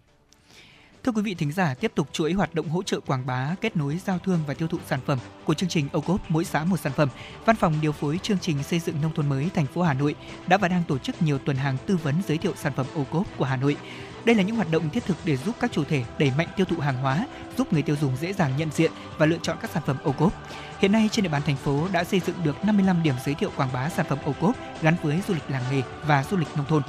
Để tiếp tục hỗ trợ các chủ thể giới thiệu sản phẩm ô cốp đến với người tiêu dùng, Văn phòng điều phối chương trình xây dựng nông thôn mới Hà Nội thường xuyên tổ chức các tuần hàng với mục đích tuyên truyền về chương trình ô cốp, sản phẩm ô cốp để giúp nhận diện, xúc tiến thương mại và tiêu thụ sản phẩm đồng thời hỗ trợ và tư vấn hướng dẫn các chủ thể sản xuất cung ứng sản phẩm bảo đảm tiêu chuẩn yêu cầu đáp ứng thị hiếu của người tiêu dùng thủ tục của nhà phân phối để đẩy mạnh khai thác tiêu thụ sản phẩm chất lượng cao có nguồn gốc rõ ràng giá cả phù hợp.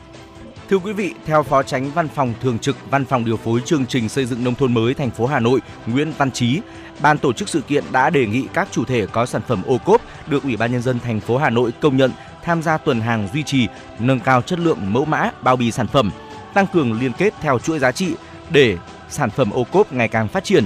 Các đơn vị phân phối, trung tâm thương mại, siêu thị, cửa hàng kinh doanh nông sản thực phẩm an toàn, cửa hàng kinh doanh đồ thủ công mỹ nghệ, điểm giới thiệu và bán sản phẩm ô cốp, các sản phẩm uh, các sàn giao dịch điện tử, bán hàng trực tuyến cần tăng cường kết nối giao thương để người tiêu dùng thủ đô, trong nước và quốc tế nhận diện thương hiệu và tiêu thụ sản phẩm ô cốp.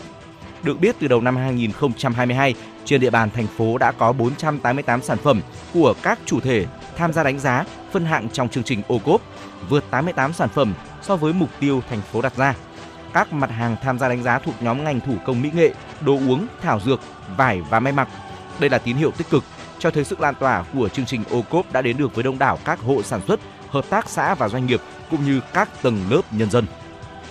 Thưa quý vị, theo kế hoạch số 361 do Ủy ban dân và Ủy ban Mặt trận Tổ quốc quận Long Biên vừa ban hành, trong thời gian từ ngày 1 tháng 8 năm 2022 đến ngày 31 tháng 12 năm 2025, người thuộc hộ nghèo và cận nghèo trên địa bàn quận Long Biên có nhu cầu đủ điều kiện tham gia được hỗ trợ 100% tiền đóng bảo hiểm xã hội tự nguyện.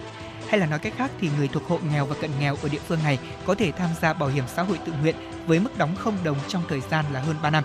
Đây cũng là địa phương đầu tiên của thủ đô Hà Nội hỗ trợ tối đa mức đóng bảo hiểm xã hội tự nguyện cho người nghèo.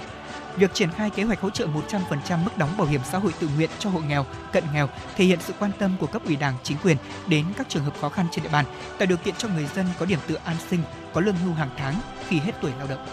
Trước tình trạng số lượng ca mắc và bệnh nhân COVID-19 gia tăng trong thời gian gần đây, ngày hôm qua, Tổ chuyên môn chăm sóc điều trị ca bệnh COVID-19 đã có cuộc họp trực tuyến từ Bộ Y tế đến các điểm cầu điều trị trên cả nước. Qua báo cáo của các bệnh viện tại cuộc họp, tỷ lệ bệnh nhân COVID-19 nặng và tử vong chưa tiêm vaccine chiếm tới 25%. Từ thực tế trên, Thứ trưởng Nguyễn Trường Sơn nhận định đây là tín hiệu báo động với cộng đồng. Do đó, Thứ trưởng đề nghị các địa phương cần ra soát, lập danh sách quản lý, theo dõi và tiêm vaccine cho người cao tuổi, mắc bệnh nền đúng thời gian để đảm bảo hiệu lực của vaccine. Trong bối cảnh Việt Nam đang lưu hành các biến chủng mới, Thứ trưởng Nguyễn Trường Sơn cũng đề nghị các bệnh viện phối hợp với Viện Vệ sinh Dịch tễ, Viện Pasteur theo dõi chặt chẽ nhóm bệnh nhân nặng và tử vong. Hiện tại, Bộ Y tế chưa yêu cầu các địa phương thành lập bệnh viện giã chiến, mô hình bệnh viện tách đôi vẫn phù hợp. Bộ Y tế cũng sẵn sàng điều chuyển từ kho dự trữ các thuốc điều trị cho các đơn vị, địa phương khi có đề xuất. Và thưa quý vị, đó là một số thông tin mà biên tập viên chương trình vừa cập nhật. Bây giờ chúng tôi cũng đã nhận được thêm một yêu cầu âm nhạc nữa của thính giả, một ca khúc mới của Lưu Hoàng với ca khúc có tựa đề là Bắt cóc con tim của thính giả yêu cầu trên trang fanpage FM96 gạch nối thời sự Hà Nội. Chúng tôi cảm ơn thính giả đã đăng ký bài hát cùng với chương trình và xin được mời quý vị chúng ta cùng lắng nghe ca khúc này.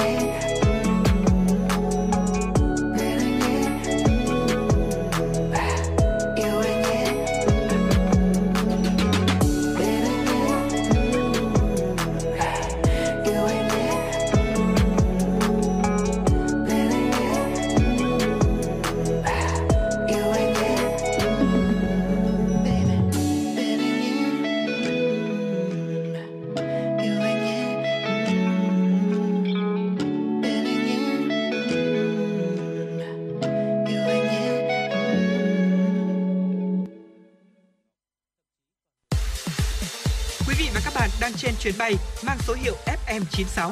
Hãy thư giãn, chúng tôi sẽ cùng bạn trên mọi cung đường.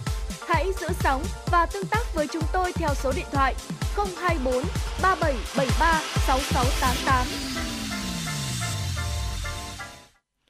Quý vị và các bạn đang quay trở lại với chuyển động Hà Nội trưa và ngay bây giờ thì xin mời quý vị hãy tiếp tục lắng nghe một số thông tin thời sự đáng chú ý.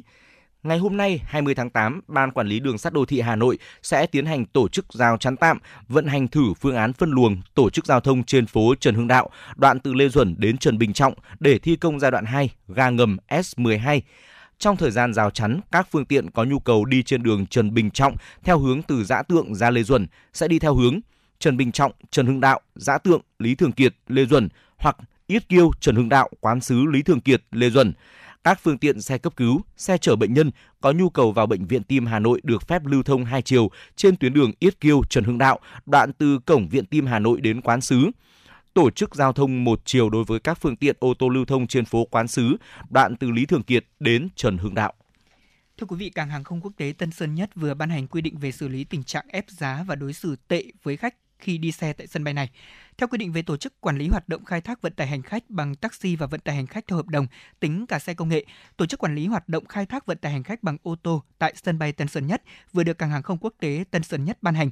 Các hành vi trèo kéo khách, ép giá, từ chối vận chuyển quốc ngắn sẽ bị xử lý nghiêm. Cụ thể, nếu nhân viên điều hành và nhân viên hoạt động tại quầy cư xử thô lỗ, to tiếng, gây mất trật tự với hành khách hoặc là chào mời, trèo kéo, tranh giành khách tại khu vực cảng, từ chối vận chuyển khách đi quốc ngắn sẽ bị xử lý theo số lần vi phạm là tạm ngưng đón khách tại cảng 3 hoặc 7 ngày và nặng nhất có thể là cấm hoạt động đón khách tại cảng này. Đối với tài xế, nếu làm giá vận chuyển không chạy theo đồng hồ tính tiền cước sẽ bị tạm ngưng hoạt động đón khách tại cảng 14 ngày và nếu tiếp tục vi phạm sẽ cấm hoạt động đón khách tại cảng. Tài xế có hành vi bỏ hành khách xuống giữa đường khi chưa đến điểm yêu cầu của khách cũng sẽ bị cấm đón khách tại sân bay. Đối với các hãng taxi, doanh nghiệp vận tải, tùy theo số lỗi vi phạm trong tháng và số lần vi phạm mà có mức xử lý tương ứng. Trong đó mức cao nhất là xem xét chấm dứt hợp đồng trước thời hạn nếu vi phạm 3 lần. Sở Giao thông Vận tải thành phố Hồ Chí Minh phối hợp với Cảng hàng không quốc tế Tân Sơn Nhất quản lý tổ chức vận tải hành khách đi đến sân bay. Trong 6 tháng đầu năm 2022, đơn vị này đã lập biên bản 306 trường hợp vi phạm của các tài xế taxi, xe công nghệ có hành vi ép giá hành khách, xử phạt 634 triệu đồng. Trong đó chỉ riêng thời điểm ra quân quyết liệt từ ngày 4 tháng 8 đến nay đã phạt 301 triệu đồng với 137 trường hợp. Chiều ngày 19 tháng 8, Festival Mỹ thuật trẻ lần thứ 6 năm 2022 do Bộ Văn hóa Thể thao Du lịch, Giao cục Mỹ thuật nhiếp ảnh và triển lãm chủ trì phối hợp cùng các đơn vị liên quan tổ chức đã được khai mạc tại Trung tâm Triển lãm Văn hóa Nghệ thuật Việt Nam số 2 Hoa Lư, quận Hai Bà Trưng, Hà Nội. Đây cũng là hoạt động nằm trong chuỗi các sự kiện nhân kỷ niệm 77 năm Cách mạng tháng 8 thành công và Quốc khánh mùng 2 tháng 9. Festival Mỹ thuật trẻ lần thứ 6 với 512 tác phẩm của 12 216 tác giả tại 46 tỉnh thành phố trên cả nước cùng tham dự. Ban tổ chức và hội đồng nghệ thuật đã tuyển chọn trưng bày 126 tác phẩm, bộ tác phẩm của 102 tác giả xuất sắc. Nhân dịp này thì ban tổ chức và hội đồng nghệ thuật cũng đã trao giải thưởng cho 28 tác phẩm xuất sắc của 27 tác giả trẻ. Có 3 giải nhất gồm tác phẩm Lặp đồ họa của tác giả Phạm Thùy Dương ở Hà Nội, tác phẩm Lũ thượng nguồn 2 là tác phẩm điêu khắc của tác giả Trần Đình Thắng ở thành phố Hồ Chí Minh, tác phẩm Tâm hội họa của tác giả Lâm Tú Trân thành phố Hồ Chí Minh. Ngoài ra có 6 giải nhì, 9 giải ba, 10 giải khuyến khích cũng đã được trao cho những tác giả trẻ. Festival diễn ra đến hết ngày 28 tháng 8. Thưa quý vị, bộ ảnh khoảnh khắc SEA Games 31 của tác giả Phạm Đình Thành đã đoạt huy chương vàng Liên hoan ảnh nghệ thuật khu vực Hà Nội lần thứ 9 năm 2022, khai mạc vào ngày 19 tháng 8 tại nhà triển lãm 45 Tràng Tiền Hoàn Kiếm Hà Nội. Liên hoan là hoạt động nhiếp ảnh do Hội nghệ sĩ nhiếp ảnh Việt Nam, Hội Liên hiệp Văn học Nghệ thuật Hà Nội và Hội nhiếp ảnh nghệ thuật Hà Nội phối hợp tổ chức. Với chủ đề tự do, Liên hoan lần này nhận được 1.536 ảnh, trong đó có 1.468 ảnh đơn và 68 bộ ảnh của 238 tác giả trong khu vực Hà Nội.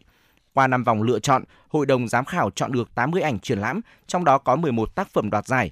Ngoài huy chương vàng được trao cho tác giả Phạm Đình Thành, còn có hai huy chương bạc, ba huy chương đồng, năm giải khuyến khích được trao cho các tác giả, trong đó có nhiều tác giả trẻ đoạt giải. Vâng thưa quý vị, đó là một số thông tin mà phóng viên chương trình vừa cập nhật. Còn bây giờ chúng ta sẽ đến với phần tiếp theo của chương trình.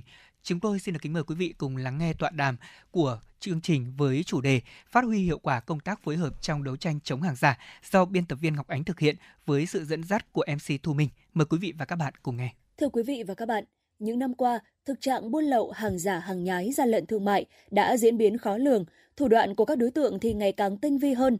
Lực lượng quản lý thị trường đã kiểm tra và xử lý nhiều vụ việc có quy mô lớn tại các địa phương, bắt giữ nhiều kho chứa lượng lớn hàng hóa vi phạm thuộc nhiều chủng loại vô cùng đa dạng. Mặc dù đã quyết liệt đấu tranh và ngăn chặn như vậy, nhưng số lượng các vụ việc được phát hiện và xử lý vẫn còn ở mức thấp. Trong khi đó thì sự phát triển nhanh chóng của thương mại điện tử lại vô hình chung bị lợi dụng để các đối tượng thực hiện những hành vi vi phạm pháp luật phức tạp hơn. Do vậy, tình trạng gian lận thương mại, buôn bán hàng giả hàng nhái vẫn đang là vấn nạn và gây ảnh hưởng lớn tới hoạt động của nền kinh tế nói chung, cũng như mỗi người dân, mỗi doanh nghiệp nói riêng. Các cơ quan chức năng sẽ cần làm gì để ngăn chặn hoạt động buôn bán hàng giả hàng nhái và gian lận thương mại? Doanh nghiệp cần làm gì để tự bảo vệ mình, tự bảo vệ thương hiệu và những sản phẩm hàng hóa của chính mình – người dân cần làm gì để nhận diện và tham gia tố giác kịp thời các hành vi buôn lậu, gian lận thương mại, sản xuất kinh doanh hàng giả hàng nhái. Những băn khoăn này sẽ có trong buổi tọa đàm ngày hôm nay của Đài Phát thanh và Truyền hình Hà Nội. Đến với tọa đàm của chúng tôi ngày hôm nay, xin trân trọng giới thiệu các vị khách mời. Xin trân trọng giới thiệu ông Trần Hữu Linh, Tổng cục trưởng Tổng cục Quản lý thị trường, Bộ Công Thương. À, chào các quý vị. Ông Nguyễn Hữu Tuấn, trưởng phòng quản lý hoạt động thương mại điện tử, Cục Thương mại điện tử và Kinh tế số Bộ Công Thương. Vâng, xin kính chào các quý vị. Ông Nguyễn Đăng Sinh, Chủ tịch Hiệp hội chống hàng giả và bảo vệ thương hiệu Việt Nam. Xin chào quý vị. Xin được cảm ơn các vị khách mời đã đến với tọa đàm của Đài Phát thanh và Truyền hình Hà Nội ngày hôm nay. Và câu hỏi đầu tiên thì tôi xin được gửi tới ông Trần Hữu Linh, Tổng cục trưởng Tổng cục Quản lý thị trường Bộ Công Thương. À, thưa ông, vấn đề hàng giả, hàng nhái và hàng vi phạm sở hữu trí tuệ thì vẫn đang diễn ra rất dai dẳng với nhiều thủ đoạn tinh vi khó lường. Điều này thì hẳn cũng đã khiến cho công tác quản lý thị trường đối mặt với rất nhiều khó khăn mới. À, vậy thì ông có thể chia sẻ những điểm mới này trong quá trình phát hiện và xử lý các vụ việc thời gian gần đây. À, có những điểm chung nào trong các vụ việc hay là có xu hướng gia tăng vấn đề hàng giả, hàng nhái ở những mặt hàng nào, à, phân khúc thị trường như thế nào và hình thức cung cấp nào, thưa ông? Vâng, xin à, cảm ơn à, cái câu à, hỏi này tôi thấy là việc nhận định rằng là cái mặt trận mà chống hàng giả nó tiếp tục diễn ra rất là dai dẳng và rất là chính xác. À, cái giai đoạn năm 2018, 19 đầu 2020 thì khi mà chúng tôi thực hiện công tác kiểm tra kiểm soát thị trường thì lúc đó thì cái tình hình buôn lậu, gian lận thương mại, đặc biệt là hàng giả thì lúc đó cũng rất là nhức nhối. Đấy, tuy nhiên thì chúng tôi cũng đánh giá rằng là cái thời gian à, vài năm sau đó thì tình hình chắc chắn nó sẽ có phần giảm đi bởi vì là các lực lượng có cái ờ, nhiệm vụ trên cái mặt trận chống buôn lậu gian lận thương mại hàng giả này phải nói là trong những cái năm đó thì hoạt động rất là tích cực. Tuy nhiên ấy, thì đến năm 2020 2021 ấy, thì là cái năm mà dịch Covid ấy, thì cái việc là hàng lậu hàng giả nó giảm đi rất là nhiều. Và lúc đó thì tập trung chủ yếu chỉ là hàng giả hàng nhái những cái thiết bị vật tư y tế phòng chống dịch. Tuy nhiên thì có thể thấy là từ ờ, đầu năm 2022 khi mà dịch covid bắt đầu giảm đi thì chúng tôi ờ, thấy rằng là cái tốc độ cũng như là cái quy mô và đặc biệt là cái tính phức tạp của của của cái việc là, là hàng giả càng ngày nó càng tăng và nó càng rất là tinh vi. Thì đây có thể đấy là cái ờ, nhận định đầu tiên về cái tính điệp chung của nó, nó rất là tinh vi. Tôi xin lấy ví dụ là hàng giả bây giờ nó diễn ra ở rất nhiều các cái mặt hàng, rất nhiều mặt hàng. Thì trước đây chỉ tập trung một số mặt hàng, ví dụ như là là là mỹ phẩm, đồ gia dụng vân nhưng bây giờ thì có thể là từ những cái mặt hàng ví dụ như là xăng dầu. Chúng ta thấy rằng là trong một năm trở lại đây thì cái việc xăng dầu giả, xăng dầu kém chất lượng là rất phổ biến cái thứ hai là các cái uh, vật tư nông nghiệp phân bón. À, trong 6 tháng đầu năm thì lực lượng quản lý thị trường chúng tôi đã đã đã kiểm tra và phát hiện ra rất nhiều những cái vụ việc làm chế tạo sản xuất phân bón giả ngay ở trong thị trường nội địa. À, nhiều vụ việc vi phạm rất là nghiêm trọng tức là thậm chí trộn cả đất cả xỉ vào để làm phân bón bán ra ngoài thị trường. Đấy là những cái mặt hàng mà trước đây thì rất ít xảy ra cái hiện tượng là xăng dầu giả hay phân bón vật tư nông nghiệp giả thì có thể thấy 6 tháng đầu năm ấy, thì ờ, cái tốc độ cũng như cái quy mô của hàng giả càng ngày nó càng gia tăng. Và đặc biệt ấy là là cái môi trường để cho hàng giả đưa vào lưu thông càng ngày nó lại càng trở nên dễ dàng. Đó.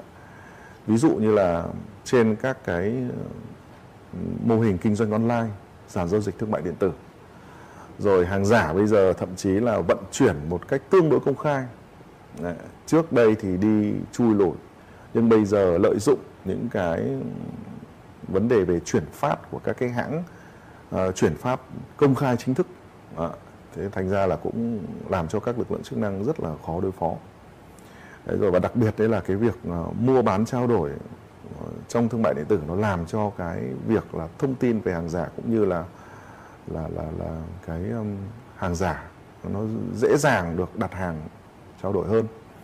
Thế thì ờ, có thể đấy, đây là cái ờ, điểm chung thứ hai, hay là cái cái cái kênh để mà giới thiệu quảng bá sản phẩm hàng hóa, cũng như là cách thức mua sắm bây giờ nó trở nên rất là dễ dàng. Thì đây cũng là cái điểm rất là cần lưu ý trong cái ờ, vấn đề về hàng giả.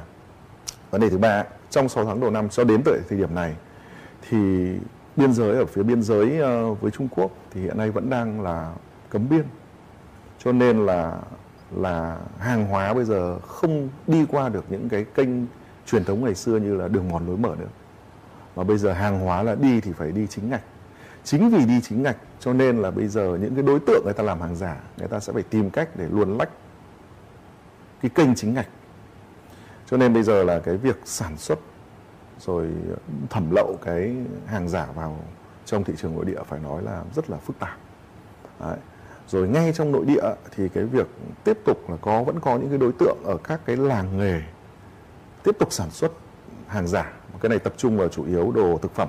Ví dụ như cách đây một tháng thì ờ, chúng tôi có bắt một cơ sở kiểm tra và thu giữ cơ sở ở ngay huyện Hoài Đức ở Hà Nội là sản xuất mật ong. Sản xuất ngay tại cái xưởng ở trong một cái hộ gia đình. Đấy, một ngày hàng trăm lít mật ong giả hoàn toàn và chỉ có bán ở trên Facebook. Đấy là những cái thứ này là rất là nguy hiểm đến sức khỏe của người dân. Thế thì có thể thấy là cái bức tranh hàng giả sau dịch Covid thì chúng ta thấy rằng là ừ, sau gần 2 năm Covid thì, thì à, hàng hóa không được lưu thông.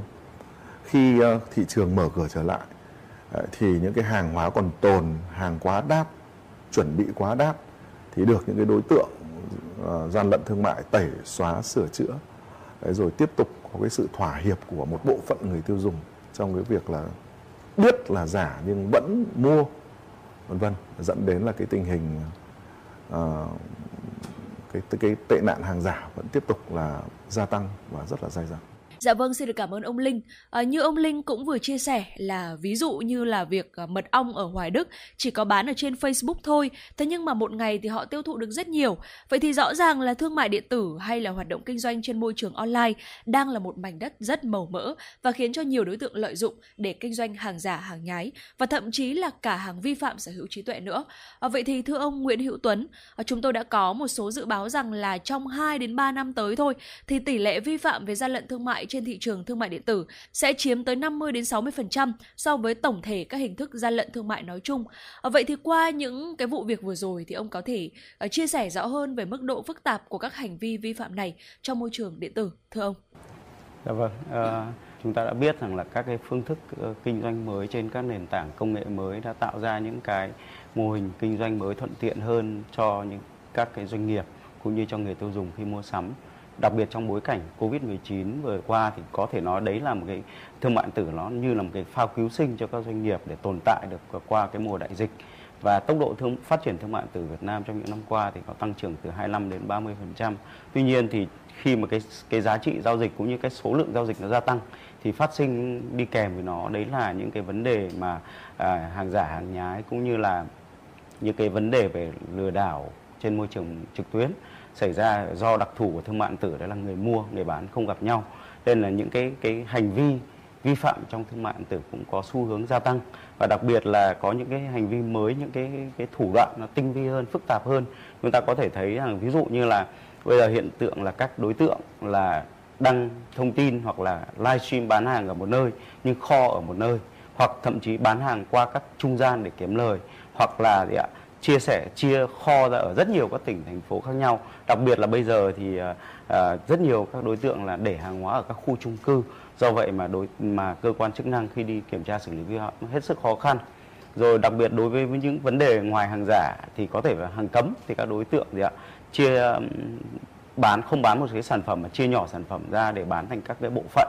Rồi ờ, có cũng có thể là các đối tượng bằng bằng cách là à, thỏa thuận với nhau trên các nhóm kín sau đó đưa bán lên sàn và trên các sàn để lợi dụng cái cái cái vận chuyển của sàn cái dịch vụ vận chuyển của sàn để giao hàng mà sau đó thì chúng lại gì ạ xóa cái sản phẩm đó đi. Rồi thu thập thông tin người dùng trái phép để để lừa đảo chiếm đoạt tài sản. Thì những cái xu hướng đó những cái mà lợi dụng cái đặc thù của thương mại điện tử nó cũng có xu hướng gia tăng và đặc biệt trong lĩnh vực liên quan đến gian lận thương mại rồi trốn thuế vân vân và chúng tôi cũng ờ, đồng tình rằng là trong thời gian tới như ông Linh đã chia sẻ chúng ta phải đẩy mạnh tập trung xử lý những cái vấn đề liên quan đến, đến lợi dụng thương mại điện tử để kinh doanh hàng giả hàng nhái. Dạ vâng, một câu hỏi nữa xin được gửi tới ông Tuấn là vậy thì với cái mức độ phức tạp như vậy và đặc biệt là khi mà các đối tượng ờ, nhiều khi lại là đối tượng ảo, chúng ta không hề định danh được họ là ai, không hề biết rằng là đằng sau những cái tài khoản đấy là gì. Ờ, vậy thì cái quá trình triển khai phòng chống hàng giả hàng nhái trên những sàn thương mại điện tử Ờ, đã gặp phải những khó khăn như thế nào? Ở cả góc độ là doanh nghiệp và từ phía người tiêu dùng thưa ông? À, về góc độ doanh nghiệp thì ờ, có thể nói rằng là bản thân nhiều các doanh nghiệp thì họ cũng chưa thực sự chú trọng đến bảo vệ cái thương hiệu của mình. Do vậy mà cái công tác truyền thông cũng đôi khi cũng còn hạn chế. Hoặc là bản thân các doanh nghiệp biết là đối tượng làm giả nhưng không muốn công khai những cái đặc thù đặc điểm nhận dạng hàng giả. Do vậy mà cái cơ quan chức năng khi cần xử lý hoặc là khi mời các chủ thể quyền lên làm việc thì cái công tác phối hợp cũng chưa đầy đủ. Hoặc là các doanh nghiệp cũng chưa áp dụng những cái công nghệ mới để trong cái bảo vệ bảo vệ chính cái sản phẩm của mình như là ứng dụng về truy xuất nguồn gốc hay là tem chống giả, vân vân. Về phía các cái đơn vị làm trung gian như là các sàn, các lúc nào là các chợ trực tuyến thì ờ, vì là số lượng nhân sự cũng như là cái việc mà đối tượng cũng lách lách ờ, các đăng bán những cái sản phẩm hàng giả nhái bằng với nhiều cái tên khác nhau hoặc là uh, sử dụng các kỹ thuật khác nhau để lách các bộ lọc. Do vậy mà các sàn cũng không kiểm soát triệt để được. Hoặc là về phía người tiêu dùng thì uh, đôi khi người tiêu dùng biết hàng giả biết là hàng giả hàng nhái nhưng vẫn uh, chuộng cái thương hiệu đó vẫn muốn sử dụng vì cái giá rẻ. Vân vân vô tình đã tiếp tay cho việc cái cái hàng giả hàng nhái phát triển hoặc là khi mua trực tuyến thì người tiêu dùng cũng không xem những cái đánh giá của những người tiêu dùng trước hoặc là của các doanh nghiệp uh, đánh giá về cái doanh nghiệp đó mức độ uy tín của doanh nghiệp đó trên thị trường. Do vậy mà cũng vô tình cũng có thể mua phải hàng giả hàng kém chất lượng. Còn về phía cơ quan chức năng thì đối với cái công tác tuyên truyền cũng có thể là đôi khi cũng chưa đầy đủ. Công tác thực thi thì cũng chúng ta đã biết rằng là à, khi chúng ta xử lý được vụ việc này thì các đối tượng lại tìm cách để để lách để tránh những cái à, cái, hành vi vi phạm đó. Do vậy mà cái công tác đấu tranh của chúng ta đặc biệt với đặc thù của cái môi trường à, mà sử dụng công nghệ như này cũng hết sức là khó khăn. Do vậy đấy là những cái khó khăn từ các phía khác nhau hiện nay chúng ta đang gặp phải. Dạ vâng, chúng ta đã lắng nghe chia sẻ từ phía đại diện của cơ quan quản lý nhà nước. Vậy thì ở góc độ hiệp hội, ờ, thưa ông Nguyễn Đăng Sinh, theo ông thì vai trò của doanh nghiệp đang ở đâu trong cuộc chiến chống hàng giả hàng nhái này? À, và trong bối cảnh hiện nay thì các doanh nghiệp cần phải có những hành động như thế nào để vừa có thể đảm bảo được kinh doanh lành mạnh này, lại vừa bảo vệ được thương hiệu trước vấn nạn hàng giả hàng nhái thưa ông? Thì với cái ờ, chức năng nhiệm vụ của ừ, của hiệp hội chống hàng giả và bảo vệ thương hiệu đồng hành cùng với các doanh nghiệp để mà có những các cái giải pháp để ờ, chống hàng giả. Trước tiên thì là về tuyên truyền, thông tin tuyên truyền thì các doanh nghiệp phải tự bảo vệ lấy mình trước trước tiên phải tự bảo vệ lấy mình. Là khi sản xuất ra các cái sản phẩm thì phải có các cái đăng ký với cơ quan quản lý nhà nước về thương hiệu, nhãn hiệu sản phẩm. Đăng ký ví dụ như là đăng ký với cục sở trí tuệ về các cái cái cái sản phẩm của mình được cơ quan quản lý nhà nước công nhận để làm cái căn cứ sau này để các cơ quan À, thực thi pháp luật người ta có cái căn cứ để người ta xử lý giúp cho doanh nghiệp. Về bởi vì trên thực tế có rất là nhiều doanh nghiệp lại không có cái đăng ký với cơ quan quản lý nhà nước đến lúc lực lượng chức năng ví dụ như quản lý thị trường xử lý hộ xử lý những cái cái trường hợp mà bị làm giả hàng hóa của mình ấy, thì lại ngay chính mình cũng lại không chứng minh được mình là được được công nhận. Nó cũng rất là khó cho nên là trong công tác tuyên truyền cũng như là uh, Ờ, hiệp hội đã đã từng nhắc nhở các doanh nghiệp, nhất là các doanh nghiệp vừa và nhỏ. Thế còn các doanh nghiệp lớn thì thì thì người ta, đương nhiên người ta đã làm rất là đầy đủ. Nhất là các doanh nghiệp vừa và nhỏ rất là sơ suất trong cái việc đăng ký nhãn hiệu sản phẩm. Đấy là cái cái cái việc mà doanh nghiệp cần phải làm ngay sau khi ờ, sản xuất. Thế còn ờ, câu hỏi nữa là ừ, ảnh hưởng như thế nào đến cái hoạt động sản xuất kinh doanh của doanh nghiệp? Đương nhiên là rất ảnh hưởng, bởi vì cái cái sản phẩm hàng giả ấy, thì là thường là hàng trốn thuế hàng gian lận thương mại trốn thuế. Cho nên là cái doanh nghiệp không thể nào cạnh tranh nổi không thể cạnh tranh nổi với cả cái hàng gian lận thương mại đấy bởi vì riêng cái tiền thuế đã đạt 50% của cái cái giá trị sản phẩm đấy rồi. Cho nên là là các doanh nghiệp chịu thua luôn. Thế nên là cái thứ nhất. Cái thứ hai thì là là trong cái hoạt động uh, thương mại điện tử cũng vậy thôi các doanh nghiệp đấy là không có cung cấp được cái chứng từ gì cả. Ví dụ như bán trên mạng xã hội ấy, thì người tiêu dùng phải nên là đòi hỏi được cái hóa đơn chứng từ để làm cái căn cứ. Nếu bây giờ kiện ai ví dụ như là người tiêu dùng kiện gì phải có cái chứng từ chứ. Phải có một cái chứng từ gì mà được được công nhận ví dụ như là cái hóa đơn thôi cũng là cái căn cứ để mà mà các cơ quan ờ, thực thi pháp luật người ta xử lý chứ còn bây giờ cứ mua trên mạng như thế thì không biết là là là kiện ai được. Rất là khó trong cái hoạt động thương mại điện tử. Mà như câu hỏi trước đây với cả à, cục thương mại điện tử ấy, thì theo MC hỏi thì là cái khả năng mà phát triển thương mại điện tử thì càng ngày nó càng tăng tốc. Ví dụ là thời gian vừa rồi tầm khoảng 20% nhưng theo nhận định thì nó phải lên đến 50% theo nhận định 4-50% trong những năm tới. Đấy là cái mảng thương mại điện tử thế còn à, về phía hiệp hội thì là sẽ cố gắng là tìm ra nhiều các cái giải pháp để giúp các doanh nghiệp là, là chống được cái hàng giả của mình. Ví dụ như là bây giờ là thời đại kinh tế số kỹ thuật số kinh tế số thì ngay cả cái cái tem chống giả như anh Tuấn vừa nói là phải có tem chống giả nhưng ngay cả tem chống giả cũng bị làm giả.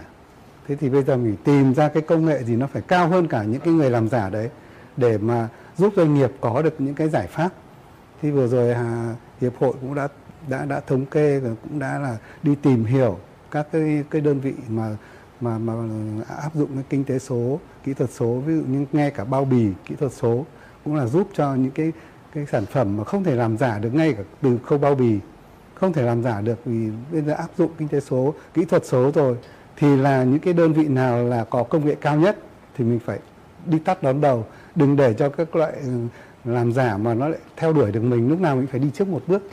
Cái thứ hai nữa, ngay cả cái tem chống giả cũng vậy thôi. Làm giả rất nhiều, mà chả có tác dụng gì cả. Thế thì bây giờ hiệp hội lại phải đi tìm ra có đơn vị nào là có công nghệ cao hơn, công nghệ mà không thể làm giả được. Ví dụ như là à, bao bì kỹ thuật số này, rồi các cái truy xuất nguồn gốc, ví dụ như là cái công nghệ truy data mà qua bộ kế hoạch đầu tư đã có các cái app ở trên bộ kế hoạch đầu tư là truy data.gov đấy đấy là một cái giải pháp mà đã được một số cơ quan cơ quan quản lý nhà nước đã đã được nghe và dự hội thảo và đã đã có tìm ra được một số các doanh nghiệp hiện nay đang là tiên tiến. Đấy thì uh, cũng mong rằng là tất cả các cái doanh nghiệp ấy là cố gắng làm sao mà cái thứ nhất là phải xây dựng được thương hiệu của mình cái thứ hai là là phải có những cái giải pháp bảo vệ thương hiệu của mình. Đấy là về phần ảnh hưởng rất là lớn nếu doanh nghiệp không làm tốt cái việc đó. Dạ vâng, xin được cảm ơn ông. À, vậy thì thưa ông Trần Hữu Linh, ở trước những diễn biến mới của tình trạng hàng giả hàng nhái thì các cơ quan quản lý nhà nước nói chung cũng như là Bộ Công Thương nói riêng đã có rất là nhiều biện pháp từ việc ban hành rất nhiều các văn bản pháp luật cho đến việc chúng ta triển khai các cái hành động cụ thể để có thể đấu tranh với vấn nạn này. À, vậy thì ông có thể chia sẻ là lực lượng quản lý thị trường trong thời gian qua trong cách thức thực hiện của mình thì đã có những đổi mới như thế nào để có thể phù hợp hơn với tình hình mới và những đổi mới này thì đã đem lại những hiệu quả ra sao trong cuộc đấu tranh của chúng ta, thưa ông?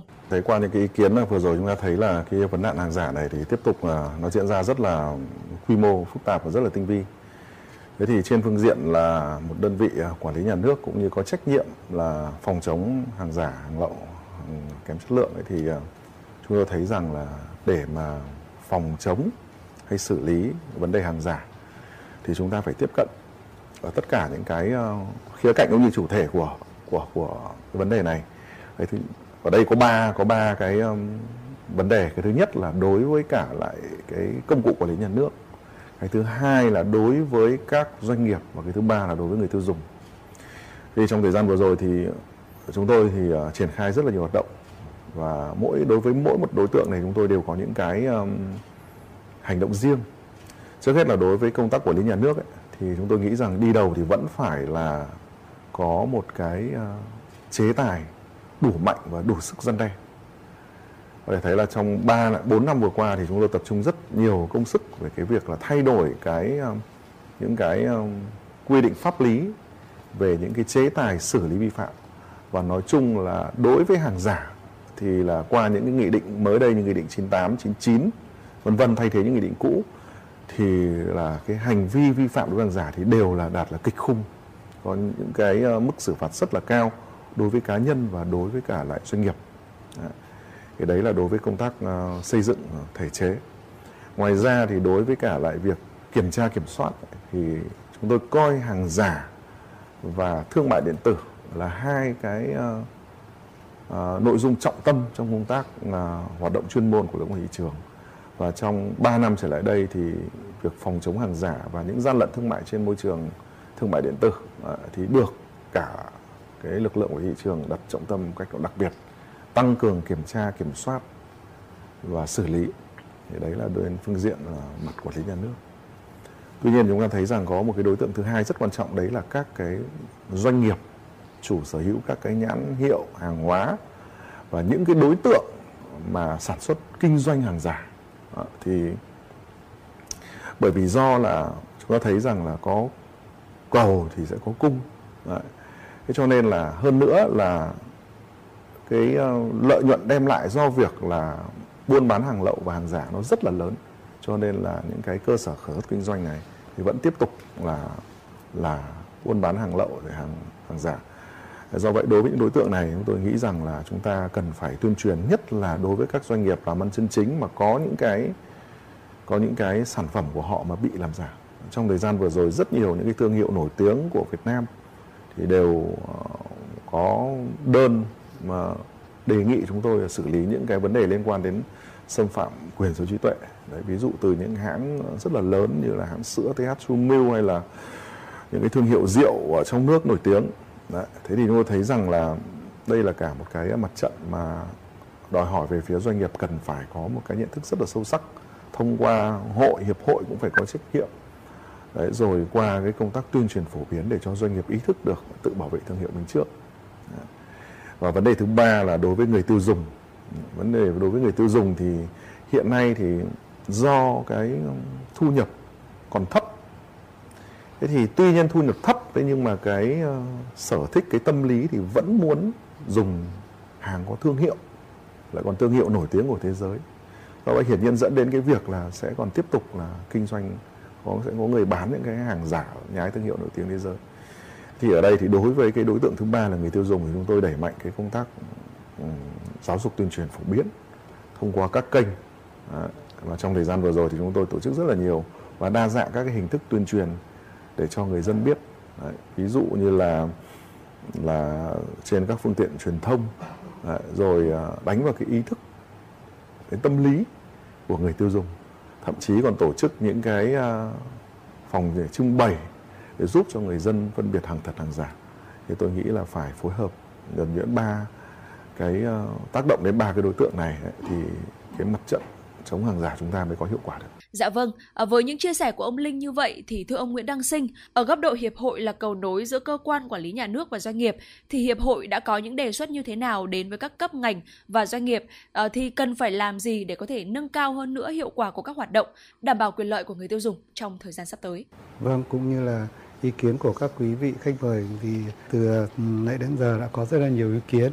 Thì riêng về phía hiệp hội thì là có một số cái uh, nhận định như này một số các cái doanh nghiệp mà trước tiên là doanh nghiệp thành viên của hiệp hội có những các sản phẩm bị các cái đối tượng người ta làm giả thì đã cung cấp cho hiệp hội tất cả hồ sơ chứng từ rồi chứng minh hàng hóa của mình cũng như là uh, có những cái hình ảnh uh, chụp được những cái hình ảnh mà các sản phẩm làm giả thì sau khi tổng hợp ấy thì uh, như vừa rồi đến một số các cái sản phẩm thì uh, sau khi hiệp hội tập hợp xong thì cũng đã chuyển giao và nhờ bên uh, các cơ quan chức năng cụ thể như quản lý thị trường xử lý rất là nhiều những cái vụ việc rất là kịp thời để giúp doanh nghiệp người ta lấy lấy lại được các cái tinh thần để tiếp tục sản xuất kinh doanh. Chứ không là cứ làm giả như thế rất là khó.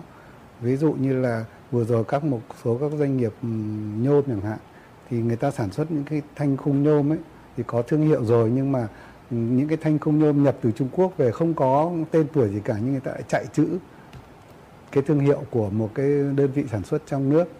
Đó là cái thứ nhất. Cái thứ hai là một số các sản phẩm nhập về, đa số là hàng hàng hàng nhập khẩu về mà không có tem nhãn gì cả. Nhưng nếu khách hàng cần mua cái loại sản phẩm này là của của loại ví dụ máy bơm Gota chẳng hạn, thì ngay lập tức có cái nhãn hiệu Gota in vào cái máy bơm đó. Nên là là các cái, hoạt động của các cái đối tượng là rất là là là là xử lý rất là nhanh. Thì những, ngay những cái thông tin như vậy thì là hiệp hội tổng hợp nhưng mà nó khổ một cái là có những các cái các cái hành vi đấy rất là nhỏ lẻ. Cho nên là các cơ quan chức năng cũng rất là khó xử lý. Ví dụ như là à, cái cái sản phẩm xứ vệ sinh Inac chẳng hạn có thông báo cho quản lý thị trường là ở đấy có bán cái sản phẩm đấy mà giả của Inac mà đồng, mà theo ý, theo cái đề xuất của bên Inac ờ, thì là ờ, giúp ờ, xử lý. Nhưng mà thực ra đến đấy kiểm tra có khi chỉ có một sản phẩm thôi. Mà một sản phẩm nó bé quá, rất là khó xử lý. Đấy là đấy là một sản phẩm, nhưng mà người ta lại, có thể người ta lại chứa chấp ở chỗ khác. Sau đó thì sẽ lại chuyển giao về, để nếu mà có người đặt hàng. Nên ngay ừ, cái lực lượng chức năng là cũng rất là khó xử lý. Đấy là nhất. Cái thứ hai là cũng muốn rằng là sau này thì hiệp hội phải tập trung hơn nữa vào trong cái công tác giúp các cái doanh nghiệp là xây dựng thương hiệu. Thì vừa rồi hiệp hội cũng được bộ nội vụ cho phép thành lập thêm một cái viện xây dựng thương hiệu để giúp các doanh nghiệp đầu tiên là phải xây dựng cái thương hiệu của mình để để mình có một cái căn cứ về pháp lý. Sau này cái thứ hai mà sau này các cái đơn vị mà doanh nghiệp ấy thì uh, hiệp hội cũng đã có nhiều ý kiến đã có ý kiến với các doanh nghiệp rằng là một khi đã đã có cái um, cung cấp thông tin thì phải có cái trách nhiệm cái thông tin của mình để cung cấp cho các lực lượng chức năng và phối hợp với lực lượng chức năng. Ví dụ như hiệp hội uh, chuyển cho quản lý trường xử lý thì đến lúc mà bắt được cái số hàng đấy thì doanh nghiệp đấy phải có mặt. Cái thứ nhất là để xác định cái hàng này là hàng giả của của tôi của sản giả của sản phẩm của công ty tôi để giúp cho lực lượng chức năng là là là là xử lý nó dễ chứ không lại phải mất công mang đi uh, kiểm định rồi đủ các thứ rồi mất thời gian rồi lại quá mất cái thời hạn để xử lý. Thì vừa qua thì ờ, nhất là quản lý thị trường là giúp rất là nhiều doanh nghiệp xử lý được nhưng mà cũng có cái khó là ví dụ như sản phẩm ờ, đồ thực phẩm ấy hoặc là rượu bia nước giải khát chẳng hạn người các doanh nghiệp người ta lại sợ là làm lớn lên thì lại mất uy tín. Ví dụ bảo là cái rượu vodka Hà Nội giả nhiều quá thì người ta không dám uống rượu vodka Hà Nội nữa thế đâm ra cái doanh thu lại bị tụt giảm. Nên là nhiều doanh nghiệp mới lại sợ. Công tác truyền thông là không dám đưa lên. Sau này thì là là cũng muốn là các cái đơn vị đã như thế thì phải phối hợp hơn nữa. Còn về mặt cơ quan à, à, chức năng, ví dụ như à, tổng cục trưởng vừa nói thì các cái văn bản quy phạm pháp luật vừa rồi là là đã được hoàn thiện rất là nhiều. Ví dụ cái xử lý vi phạm hành chính trong cái lĩnh vực gian lận thương mại này hàng giả này thì là đã có cái nghị định 98 là mới được sửa đổi còn về thương mại điện tử đã có cái nghị định à, 85 thay cho cái à, sửa đổi bổ sung cho cái nghị định 52 là theo phía hiệp hội cũng thấy là như thế cũng là là tạm ổn ở, ở cái thời điểm này. Dạ vâng, được biết là đại diện của hai cơ quan tại đây là Cục Thương mại Điện tử và Kinh tế số thì đang à, phối hợp với Tổng cục Quản lý Thị trường để có thể xây dựng đề án về chống hàng giả và bảo vệ người tiêu dùng trong thương mại điện tử giai đoạn 2021-2025. Và ở trong đề án này thì có rất là nhiều nội dung và giải pháp đồng bộ, à, có sự vào cuộc của nhiều đơn vị liên quan. Vậy thì à, thưa ông Nguyễn Hữu Tuấn, ông có thể chia sẻ thêm về đề án này hay không?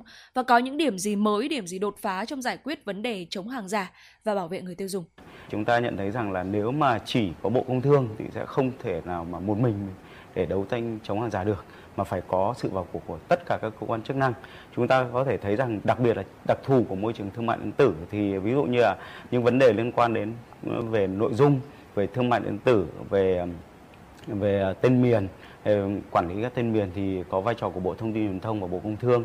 Rồi vấn đề về công tác ờ, đấu, đấu tranh thực thi pháp luật thì ờ, Tổng cục Quản lý thị trường như cơ quan công an hay là đối với cái việc quản lý các hàng hóa tại các cửa khẩu thì chúng ta thấy là, là hải quan của bộ tài chính hay là bộ quốc phòng thì có thể liên quan đến cảnh sát biển rồi là à, cảnh bộ đội biên phòng.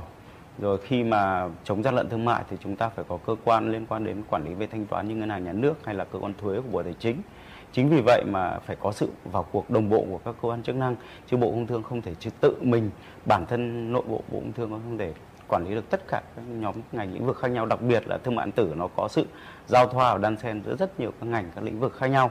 Và chỉ có khi chúng ta kết hợp đồng bộ như vậy thì chúng ta mới giải quyết được được cái vấn đề hàng giả nó tương đối triệt đề thứ hai là một số các nhóm giải pháp mới trong ờ, đấy thì ờ, có thể kể đến như là chúng ta ngoài cái việc hoàn thiện tiếp tục vẫn phải hoàn thiện cái ờ, khung khổ chính sách pháp chế cho cái việc thực thi pháp luật liên quan đến hàng giả à, xử lý vi phạm hàng giả. Rồi à, cái nhóm nâng cao năng lực đặc biệt là nâng cao năng lực à, cho cán bộ thực thi pháp luật về thương mại điện tử và cái kỹ các kỹ thuật nghiệp vụ liên quan đến cái việc đấu tranh công tác chống hàng giả. Tại vì chỉ khi cái lực lượng à, thực thi đấu tranh chống hàng giả chúng ta có đủ năng lực thì chúng ta mới đối phó được những cái hành vi mới trong thương mại điện tử.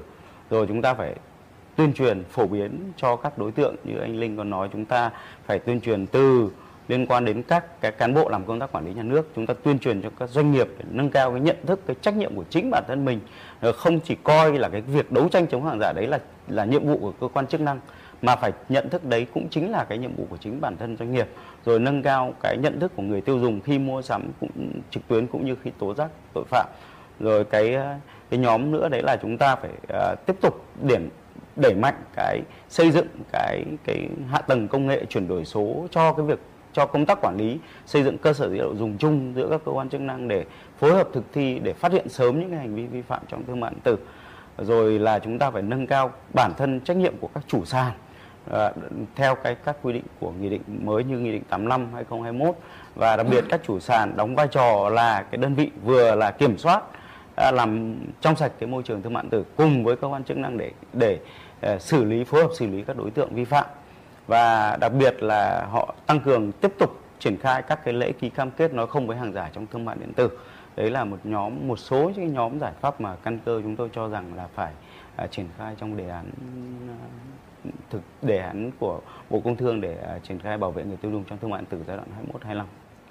Dạ vâng, xin được cảm ơn ông. À, vậy một câu hỏi cuối xin được gửi tới ông Trần Hữu Linh, đó là bên cạnh những giải pháp mà ông Nguyễn Hữu Tuấn vừa chia sẻ, thì để tiếp tục nâng cao hiệu quả đấu tranh chống hàng giả hàng nhái và vi phạm gian lận thương mại, thì trong thời gian tới cả ở thị trường truyền thống và trên thương mại điện tử, thì à, Tổng cục Quản lý thị trường sẽ tiếp tục có những giải pháp như thế nào? Và trong đó thì có cả vấn đề là tuyên truyền và nâng cao nhận thức cho người tiêu dùng, cho doanh nghiệp của chúng ta. À, về mặt uh, chính sách chiến lược ấy, thì uh, năm nay thì uh, Thủ tướng Chính phủ giao cho Bộ và cụ thể tổng cục thị trường của tôi sẽ trình thủ tướng chính phủ ba cái đề án và tập trung vào công tác à, chống hàng giả. Mà tôi nghĩ là rất là quan trọng. Thứ nhất là đề án về à, xây dựng hệ thống truy xuất nguồn gốc các sản phẩm. À, chúng tôi nghĩ rằng là muốn chống hàng giả về căn cơ về tận gốc ấy, thì phải quốc gia thì phải có một cái hệ thống để truy xuất nguồn gốc hàng hóa. À, thế thì à, cái này thì tổng cục chúng tôi sẽ trình bộ để trình chính phủ trong năm nay. Tôi nghĩ là đây là về mặt chiến lược dài hạn rất là quan trọng. Cái thứ hai là như đề án chúng ta vừa mới trao đổi đề án ờ, chống gian lận thương mại trên môi trường thương mại điện tử. Và đề án thứ ba là đề án nâng cao năng lực thực thi cho lực lượng quản lý thị trường về xâm phạm quyền sở trí tuệ. Thì tôi nghĩ đây về mặt chính sách chiến lược thì rất là quan trọng. Ba đề án này thì sẽ phân công cụ thể cho các bộ ngành cũng như cũng có những cái nguồn lực để triển khai xây dựng những cái phương án. À, vấn đề thứ hai ấy, tôi nghĩ rằng là phải tiếp tục tăng cường đẩy mạnh cái việc ừ, phòng ngừa và kiểm tra thật là chặt chẽ quyết liệt. À, thì chúng ta mới uh, hy vọng là phần nào đẩy lùi cái nạn hàng giả. À, nhưng mà phải có trọng tâm trọng điểm. À, nhất là đối với cả không gian mạng. À, là theo theo dự báo của chúng tôi ấy, là chỉ trong vòng 2 đến 3 năm nữa thôi thì cái tỷ lệ kiểm tra kiểm soát đối với lực lượng thị trường nó phải là 60% là trên mạng và lúc đó chỉ còn 2 30% là ở ngoài ngoài đời thôi. Thế còn lại sẽ là mặt trận, sẽ là không gian mạng. Các gian lận thương mại ờ, sẽ là chủ yếu trên không gian mạng. Và phải có những cái mặt hàng ngành hàng trọng điểm. Đấy là vấn đề thứ hai. Và thứ ba tôi nghĩ rằng là không thể thiếu được đấy là công tác truyền thông. Bởi vì ở đây ý, cái việc là hàng giả nó không phải chỉ là vấn đề lợi nhuận nữa mà như tôi đã nói ở trên nó là về tâm lý của người tiêu dùng. Biết là giả nhưng mà vẫn mua. À, bởi vì rẻ bởi vì là muốn được thương hiệu nổi tiếng. Thế thì để thay đổi cái thói quen ấy thì nó phải mất thời gian. Thay đổi thói quen là một thứ nó rất khó. Thế cho nên là mà muốn thay đổi thói quen thì tôi nghĩ là cái công tác ừ, tuyên truyền vận động. Ví dụ như là chúng ta có cả một chương trình rất là lớn của quốc gia ví dụ như là người Việt Nam ưu tiên dùng hàng Việt Nam chẳng hạn để đánh vào tâm lý lòng yêu nước của người dân người tiêu dùng thì tôi nghĩ rằng là công tác truyền thông rất quan trọng đến gần 100 triệu người tiêu dùng trên cả nước Đấy, để mà không thỏa hiệp với cái việc là sử dụng hàng giả. Nhưng mà trong truyền thông thì chúng ta cũng phải ờ, làm nó đa dạng hóa lên nó nhiều hình thức để cho người dân người tiêu dùng người ta dễ tiếp cận dễ tiếp thu. Đấy, ví dụ như là nó phải rất là cụ thể để giúp người dân biết cách phòng tránh à, biết người để cung cấp thông tin cho người tiêu dùng mua được những cái sản phẩm thật ở địa điểm nào vân vân và vân vân. Thì tôi nghĩ là chúng ta cũng phải đa dạng trong công tác truyền thông. Thì tôi nghĩ đây là ba những cái vấn đề rất là quan trọng để trong thời gian tới thì để để có thể là đấu tranh trong cái mặt trận. Xin được cảm ơn ông, xin được cảm ơn các vị khách mời. À, thưa quý vị và các bạn, như chúng ta cũng vừa lắng nghe chia sẻ của các vị khách mời trong buổi tọa đàm, thì chúng ta thấy rằng là tình trạng buôn lậu, hàng giả, hàng nhái và gian lận thương mại đã mang đến những tác động tiêu cực đối với xã hội nói chung và ảnh hưởng lớn tới từng doanh nghiệp, từng người dân nói riêng. Bên cạnh đó thì nạn buôn lậu, hàng giả, hàng nhái cũng khiến cho quá trình sản xuất và lưu thông hàng hóa bị hạn chế, môi trường cạnh tranh và môi trường đầu tư cũng bị vi phạm nghiêm trọng. Cuộc đấu tranh này vẫn còn là một cuộc chiến lâu dài và sẽ cần đến sự đồng tâm hiệp lực của toàn xã hội cùng với sự nỗ lực của cơ quan quản lý nhà nước trong việc hoàn thiện chính sách, đặc biệt là thắt chặt những chế tài xử phạt để bảo vệ lợi ích chính đáng của doanh nghiệp và người dân. À, về phần mình thì các doanh nghiệp cũng cần nâng cao nhận thức, nắm chắc về quyền và nghĩa vụ của bản thân để có thể chủ động xây dựng những biện pháp chống lại nạn hàng giả, hàng nhái và bảo vệ thương hiệu. Một lần nữa xin được cảm ơn các vị khách mời đã đến với tọa đàm của chúng tôi ngày hôm nay. Xin được cảm ơn quý vị và các bạn đã theo dõi và hẹn gặp lại trong chương trình tọa đàm tiếp theo của Đài Phát thanh và Truyền hình Hà Nội. À, xin cảm ơn biên tập viên Ngọc Ánh và MC Thu Minh cùng các khách mời đã đem đến một tọa đàm thật là ý nghĩa đến với chuyển động Hà Nội trưa. Và thưa quý vị, tọa đàm vừa rồi thì cũng đã khép lại 120 phút chúng tôi đồng hành cùng với quý vị. Dạ vâng thưa quý vị thính giả, bây giờ chúng tôi xin được dành món quà âm nhạc cuối cùng, ca khúc Trở về do nhóm Bức tường thể hiện thay cho lời chào kết của chương trình hôm nay. Chỉ đạo nội dung chương trình Nguyễn Kim Khiêm, chỉ đạo sản xuất Nguyễn Tiến Dũng, tổ chức sản xuất Lê Xuân Luyến, biên tập Trà My, MC Lê Thông Trọng Khương, thư ký Kim Anh cùng kỹ thuật viên Duy Anh thực hiện. Hẹn gặp lại quý vị thính giả trong khung giờ chiều nay từ 16 đến 18 giờ. quay trở về để bữa ấm áp bên mẹ hiền để đêm đông lui xa